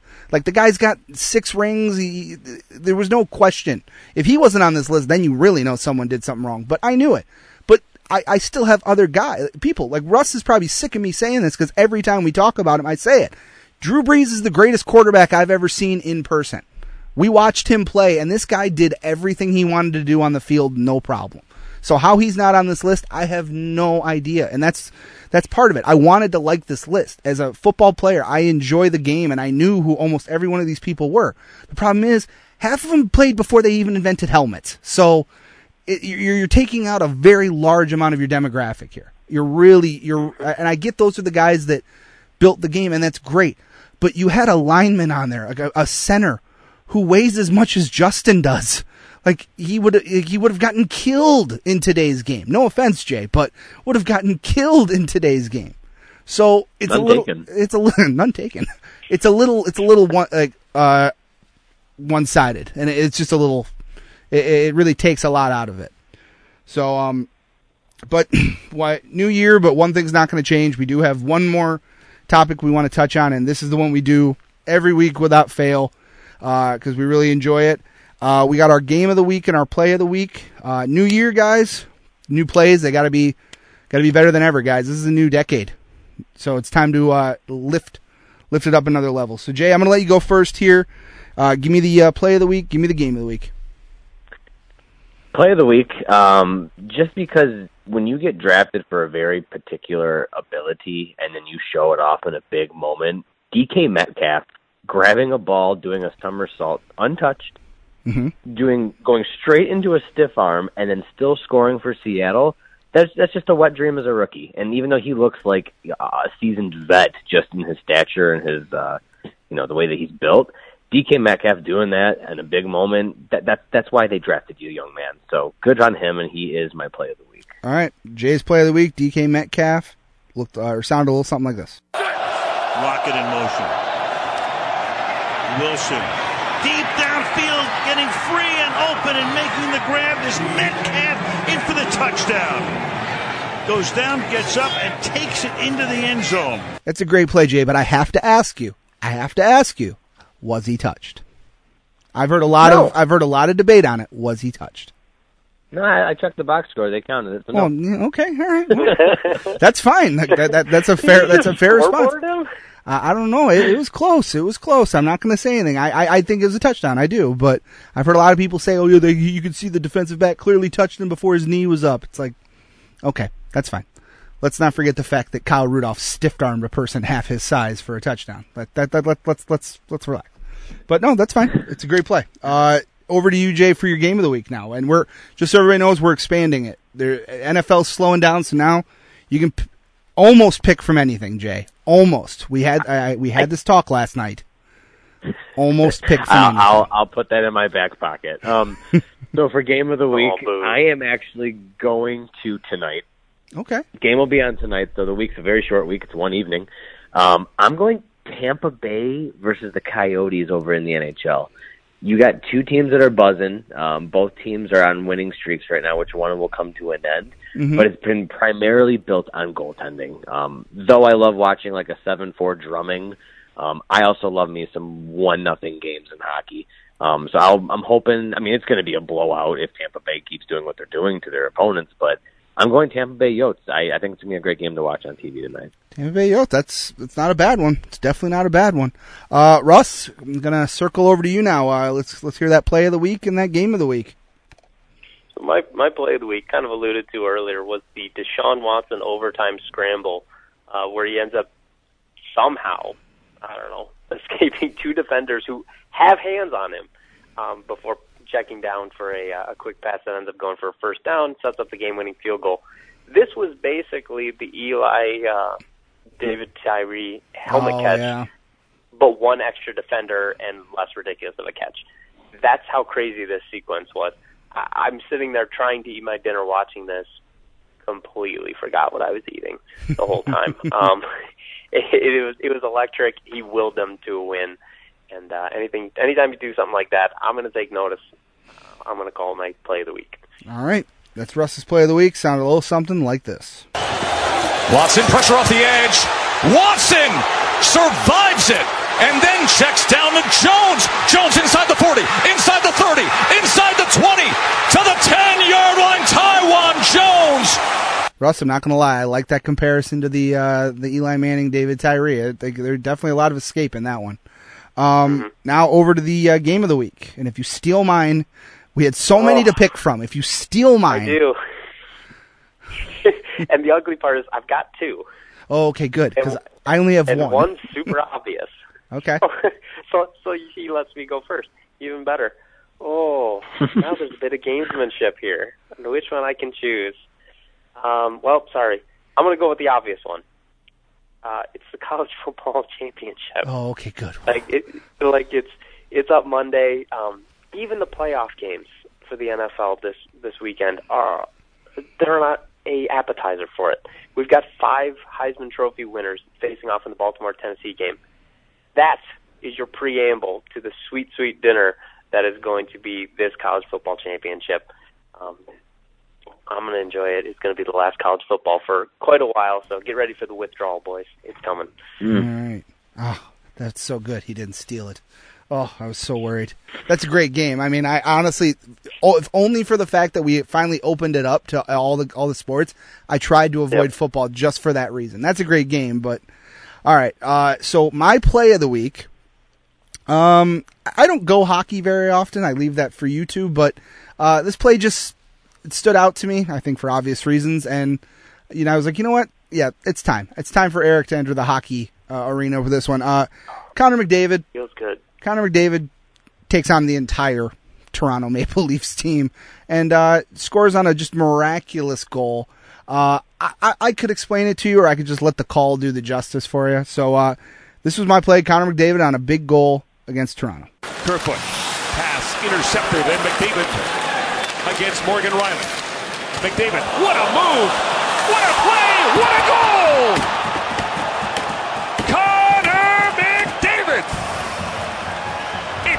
To three for Edmonton. All right, now on to the game of the week that Russ didn't steal. That I was literally holding my breath the entire time he was picking his. if Uh, I knew that, I would have talked for longer. yeah. Oh, just all right. Just just out of curiosity, what was the second one? I want to see if maybe the second one was my game of the week. Baltimore, Tennessee. Oh, okay. Yeah, I didn't touch football, so that's good. Okay. Uh, mine is actually tonight as well. Uh, Jay, I, I'm going to compete with you, but we're going to go in totally different sports. Uh, I'm going with Houston Rockets, Oklahoma City Thunder for one reason and one reason alone. It is Russell Westbrook's first game back in Oklahoma City since leaving Yeah. for Houston. And I am going to turn that game on right at 929 since the game starts at 930 and listen as the entire Thunder's crowd boos the living hell out of him because it's just going to be that enjoyable. And then I'm going to watch a good basketball game. Listen, like him or not, Houston has two of the best players in the league on that team playing together. Uh, on the other side, you've got Jason Momoa's brother at center who is just dominating, and you've got Chris Paul. It's it's it's going to be a lot of fun to watch, and I think it's going to be a great game. But mine mainly for the fact that I'm going to really enjoy watching Russell Westbrook just get booed out of the stadium. Anytime he touches the ball, it's going to be a boo. So uh, it should be fun. Should be interesting. Um, Does Jason Momoa's brother actually play for them? No, uh, they have a center no. named like Steven Adams or something like that, but he looks just like Jason Momoa. Like he, like I mean, I know who Jason Momoa is. I couldn't tell you. no, it was a that was a joke. He, he, he's he, he, yeah. Oh God, Jay. You can edit that out, right? That can just disappear. No, that's 100 percent staying in there. he sure can. Ah. God, Jay. Off the rails. I, Continue, good I just love the the childlike wonderment too of like, is is his brother really in the NBA? Oh my god. What is Uh, what is fantastic. wrong with you, Jay? We were so Wow. close. Oh, that's bad. Man, I just derailed it, didn't I? Want me to- do I need to close this out? No, I'll close it out. I just wasn't ready for that at all. Like, I wasn't ready. We're really pausing. Oh. Sorry.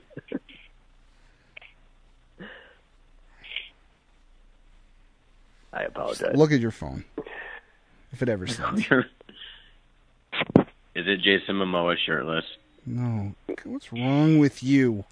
I mean, he's Oh, an that guy- attractive man, objectively. He, you can fuck me up. That's all I got. He can I'm really not sure fuck if me I'm up. sexual or not. All right. Okay. Okay. Okay. Okay. um. All right. How much time do you guys have? Um, I think I'm good Yeah, like- for a little bit. Yeah, I got like 10, 15 minutes. Okay. All right. I got about another ten minutes, so I I'll just take it from Jay asking that question because I want to keep that in there. That was good. Um. All right. So. no, Jay. He doesn't actually play for the team.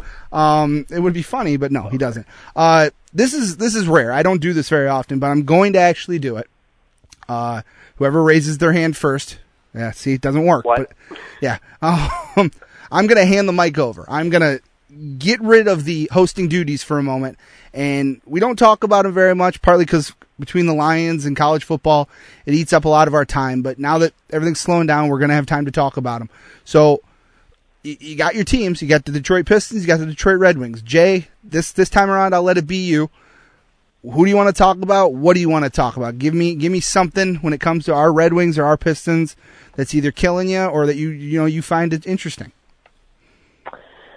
Uh, Red Wings, obviously, because what's a basketball? Yeah, Um, true. A couple things I'm focusing on this team uh, as you know we just dwindle away and you know, disappear and make the season go away. Yeah. Uh, number one, the 2020 draft class is something that I'm going to start di- uh, diving into. Russ probably has already begun, but um, that that needs to be something that we talk about going forward. Um, especially how Yzerman might continue to make more moves, which leads me to my next point of the trade deadline. Um, th- those are the only two really things that we start looking at the building blocks of what Yzerman wants to do through the draft, through trading. Um, don't expect a whole lot through free agency. Um, but it, you know, what can we do to improve some of the players on our teams to actually make them trade bait? Because that is the big calendar that has the big red date on it for Yzerman, and I really don't know how he's going to handle it when it comes up. Okay. So, I mean, I- Russ I- can I got a probably question. a lot of shit for it. Well, no, I, I'm sure you can. I got a question though. Then I I think this this could spark a little bit of a conversation. And Jay, I'll let you respond first because you kind of sparked the idea in my head. This is the journalist in me wanting to know. I, I guess what part of the team or what pieces of the team, players, you know, whatever, have to go or change first for this team to start heading in that direction? Who has to go in order to make room for, you know, what we need to get better? I would build from the net out. And Howard needs to go. Okay. Bernier might be a salvageable cheap backup. Okay. Um, but we could also probably go with youth and still stay cheap as a backup. So I would literally just build from the net out. I think we have enough prospects lined up uh, on the offensive side of our game. Um, defense is not a strong suit by any means, but we need to have like the Jason Quick in net for us while the LA Kings don't know who the hell they are. Like he still played phenomenal for them for a couple of years. So mm-hmm. start in the net and then work your way to center ice. Okay, Russ. Who in the hell is Jason Quick? Did I, Jonathan did I get? I was gonna say, oh well, my I didn't want I didn't want to jump on that one because I didn't know if that one was right or not. But No. yeah, he said Jason Quick, and I'm like, who the fuck's Jason Quick? I got Jason, like Momo- Jason Jason Quick, the red Momoa. yeah, he's got Jason Momoa on his brain. Jason Momoa and Jonathan Quick had a love child, and he played for the LA Kings. Okay, very nice. The Kings could use him. Sorry. And he's Steven Adams' cousin, apparently. Good God. Um, all right. So anyway, God, come on, Jay. all right, I'm back. I'm back. All right. No. Uh, all right. No, but Russ, really, if you if you had to, God, come on. I Stop I laughing. the wrong first name. I know. Sorry. I, I can salvage this. Here we go. All right, no, but honestly, Russ, if you had to, you know, if you had to start looking at the pieces that need to go or need to change, mm-hmm. or like Jay said, need to be dressed up to become, you know, trade bait, who, who, who, who, or what way are you going to make that possible? Well, to to jump on Jay's point, yeah, there's it's kind of thin in that even in the in the prospect pool. Um, Filip Larsson has struggled uh, moving on from college, and he was kind of the big piece that we were hoping would be able to come up in a couple years. Um, still there, but he's at least a few years apart. Um, Georgiev in New York might be a target. They just pulled up uh, Shesterkin from the KHL, and he and he's everywhere he's gone. He's done well. He won his first start. Um, so with Lundqvist and Shesterkin there, you might have Georgiev available. um, him and Bernier next year would definitely be better than what they have, um, and would give you an option for the future. So I, I do like trying to address that in in some way, um, especially if you can get a young guy that maybe he's on a discount because the team has to move him. Uh, he can't be sent down without going through waivers, as it were. So a trade probably likely at some point there. Um, beyond that, get rid of these defensemen, um, which is great news because Mike Green, Jonathan Ericsson, Trevor Daley, uh, their contracts are up in a scant few months here, and together, that's just over twelve million dollars of cap space that gets freed up. They're going to need it because almost every one of the forwards is an RFA. Mm-hmm. Um, there's five forward RFAs and then Bowey on the defensive end, um, plus Mantha and Athanasiu who are hurt right now. So you're looking at eight guys that you're going to have to give a, a raise to, guys that are supposed to be part of your core moving forward. You're going to need the space. So get rid of those defensemen. And even after that, you need a second center. I, I don't know where they're going to get it right now. Um, maybe Rasmussen, if he gets healthy, can become that. Um, very doubtful. He seems more like a three center with who just uses big body and is mostly productive on the power play. Um, hopefully, if we're looking at the draft, if you don't get one, maybe you get two. You get Quinton Byfield, and that's your that's your two center, maybe your one center eventually. Because it, it's empty. It's we have Larkin, who's for sure a center on this piece. You can't tell me after that who's going to be an actual center on this team in a couple years. Hopefully it's Veleno. Hopefully it's Rasmussen. Um, but neither of them are projecting as e- even something that could become a number one center, and that's scary. Because if you're going to be a contender, you have to have at least one, likely two. Like look at Pittsburgh and what they've been able to do. Uh, look at why Colorado has been failing, even though they have Nathan MacKinnon in one of the best lines. They have no second line to support them. And right now, the Wings have a bunch of third liners playing up on the second line, um, save for Zadina, who's who's looked great. Um, I kind of went through a whole lot there. Um, but my my thing, and I guess to throw out to you guys is, we got March 1st trade deadline coming up for the Wings. Um, also February 9th trade deadline for the Pistons. Look out. Um, who, who's getting moved? Who can actually improve their stock enough to give us something? Does, does anyone think AA is going to be able to improve on his five goals to be able to salvage some of his trade value? No. I mean, I mean No. I'll, be, I'll be straightforward No. with you. No. Um, They Russ- got like a negative 36 plus minus on top of it. Oh, Uh, yeah, plus minus. Yeah, no. Uh, I, I would say no. Uh, Russ kind of covered everything, and I, I'm not going to even lie and say everything I was going to say because I wasn't going to say two thirds of that. Uh, the first half where he was just giving names of prospects, I'm pretty sure half of that wasn't in English, but uh, that's fine. It, it was I, I tried to follow it as best I could. My Google search has never had to work so fast in its life. Um, but no, uh, if anything, I think it's the biggest headline probably in Detroit right now for trade, uh, and I think it has to be, you know, you mentioned Pistons too, is Drummond. I, I do not. I, I he says he wants to be here. I honestly do not believe Andre Drummond is in a Pistons jersey after the trade deadline for the fact that he- we still have a little bit of time, but not a lot of time. But if you look at them, Blake is the one that we're going to have to build around. We learned that it's not going to be Andre Drummond. So we need to get as much money off the books as we can while we can to A, be able to ensure that we have the money to keep Blake around after his next deal, but two, still have money to spend on bringing in some talent to go around him. Uh, it, it, you know, it leads into what I was want to talk about because Russ, I know you and I texted about it the other night, and that's the fact that I, I really do. When they drafted him, I had no idea who he was. I watched some footage on him. Now I'm kind of a fan of him. Uh, Sekou Doumbouya. I, I like watching the guy play. He's he's raw. Your words, Russ. He's raw. Very, you know, like we, we don't necessarily know what we have there, but we know we've got something that the foundation is good and we can build off of that and he can start developing parts to his game. I mean, I, again, this is a flash in a pan thing, but I watched him play against LeBron for about five minutes the other night. Now, he didn't sit there and drop 25 on LeBron and that, but he played with LeBron. He stayed in front of him. He managed to move the ball on him. And if you can do that against the best player on the planet or one of the best players on the planet, that's a, that's a good early sign. That's a pretty good early sign that he, the moment wasn't too big for him. But, uh, on the Pistons side, yeah, I, I do think that Andre Drummond will not be in a Pistons jersey after uh, the trade deadline, and I think that's a good thing. We we spent a lot of time thinking this guy was going to be something, and he's he's a double double machine. The problem is, ten points and ten rebounds isn't hard when you have your ten rebounds in the first five minutes of the game because you're you're, you're really good at that. He's not a he's not a legitimate one or two for scoring. We don't go to him for scoring. A lot of his points are off putbacks.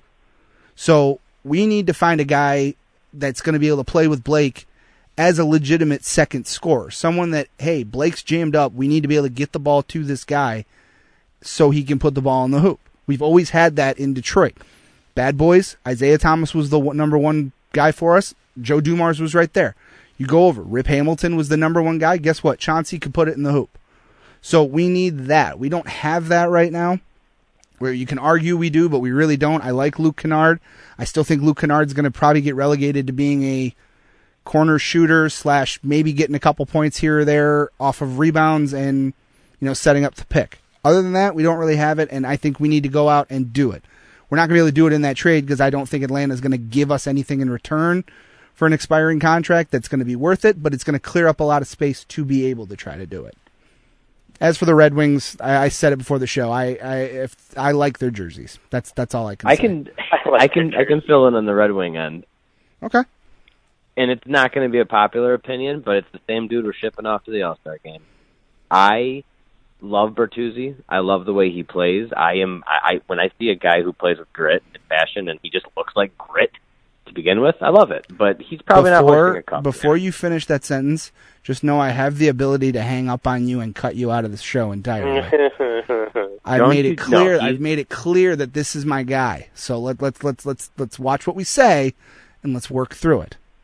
right, but put yourself as an executive of another team. Okay. You probably are going to say that, and you're like, "Wow, I should get that guy."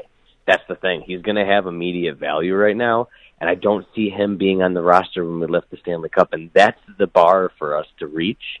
So I would trade him while you can. The, the NHL is moving away from fighting and from grit to begin with, so just we'll be fast, young, and skinny.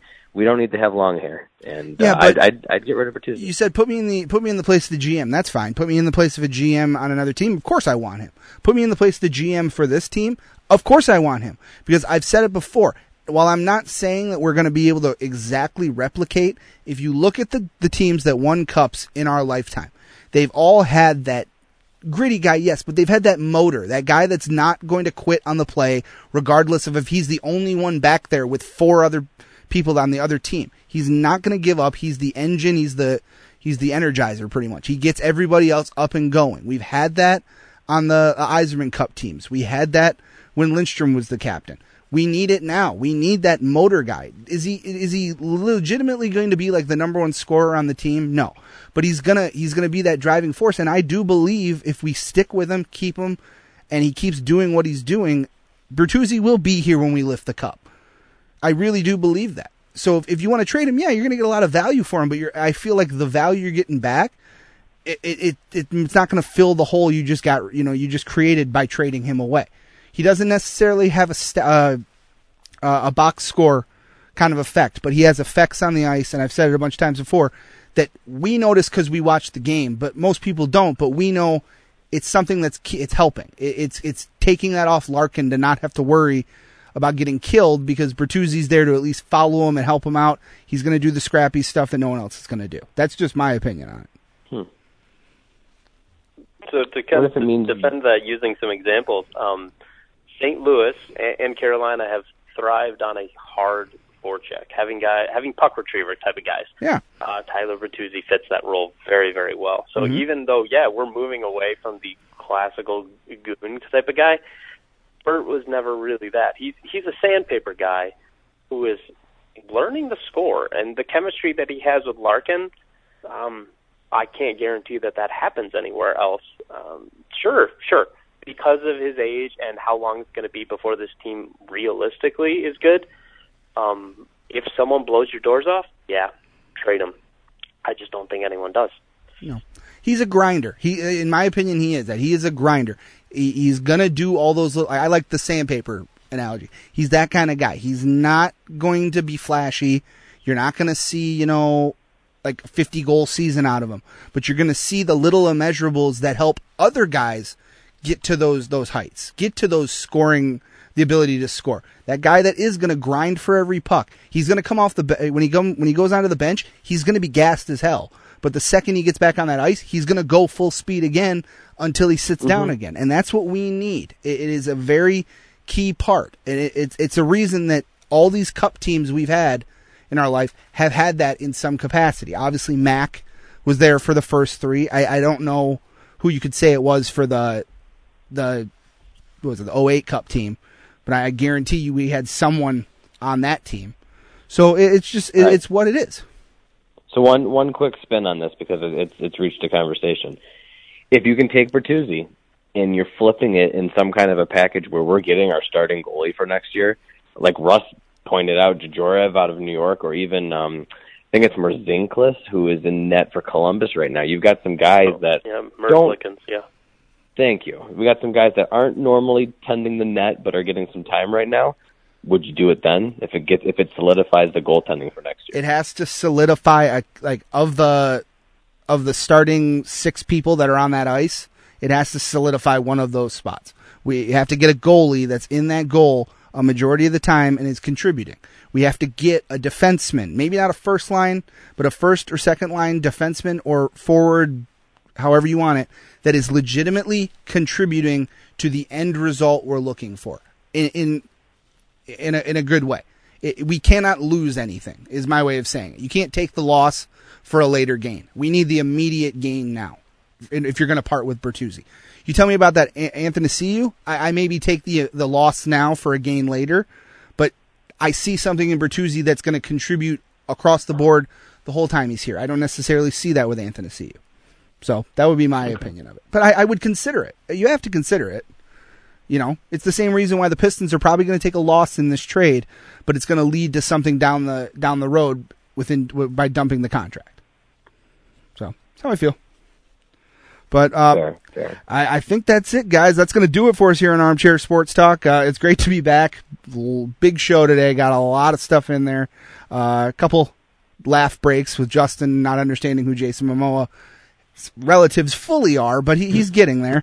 Uh, Jay, we appreciate you being back, buddy. It's uh, it's always a great time with you, and uh, excited for another year of this. Hey, I, I promise I'll be better than I was today. I, I watched that Golden Globes and Momoa sat there in a white beater, and for whatever reason, he's in my uh, my subconscious. So I apologize. I will be better next time. Ah, you're you're always good. And Statman Russ, we put you to the test today, threw a lot of stuff at you, and you know what? You got a passing grade out of it. Hey, these get degrees. There you go. C's get degrees. But always appreciate you, buddy. You make us sound a lot smarter than we really are. Oh, thank you. It's uh it's a pleasure to do this, and if you don't mind, I'm going to go now watch replays of Zadina filling the net against Montreal. Oh, you watch Makes away, my happy. friend. You watch away, my friend. And uh, as always, I'm your host, Eric Dorsch. That's one small step for us, one giant leap back in Detroit sports broadcasting. What you just said is one of the most insanely idiotic things I have ever heard. At no point in your rambling, incoherent response were you even close to anything that could be considered a rational thought. Everyone in this room is now dumber for having listened to it. May God have mercy on your soul.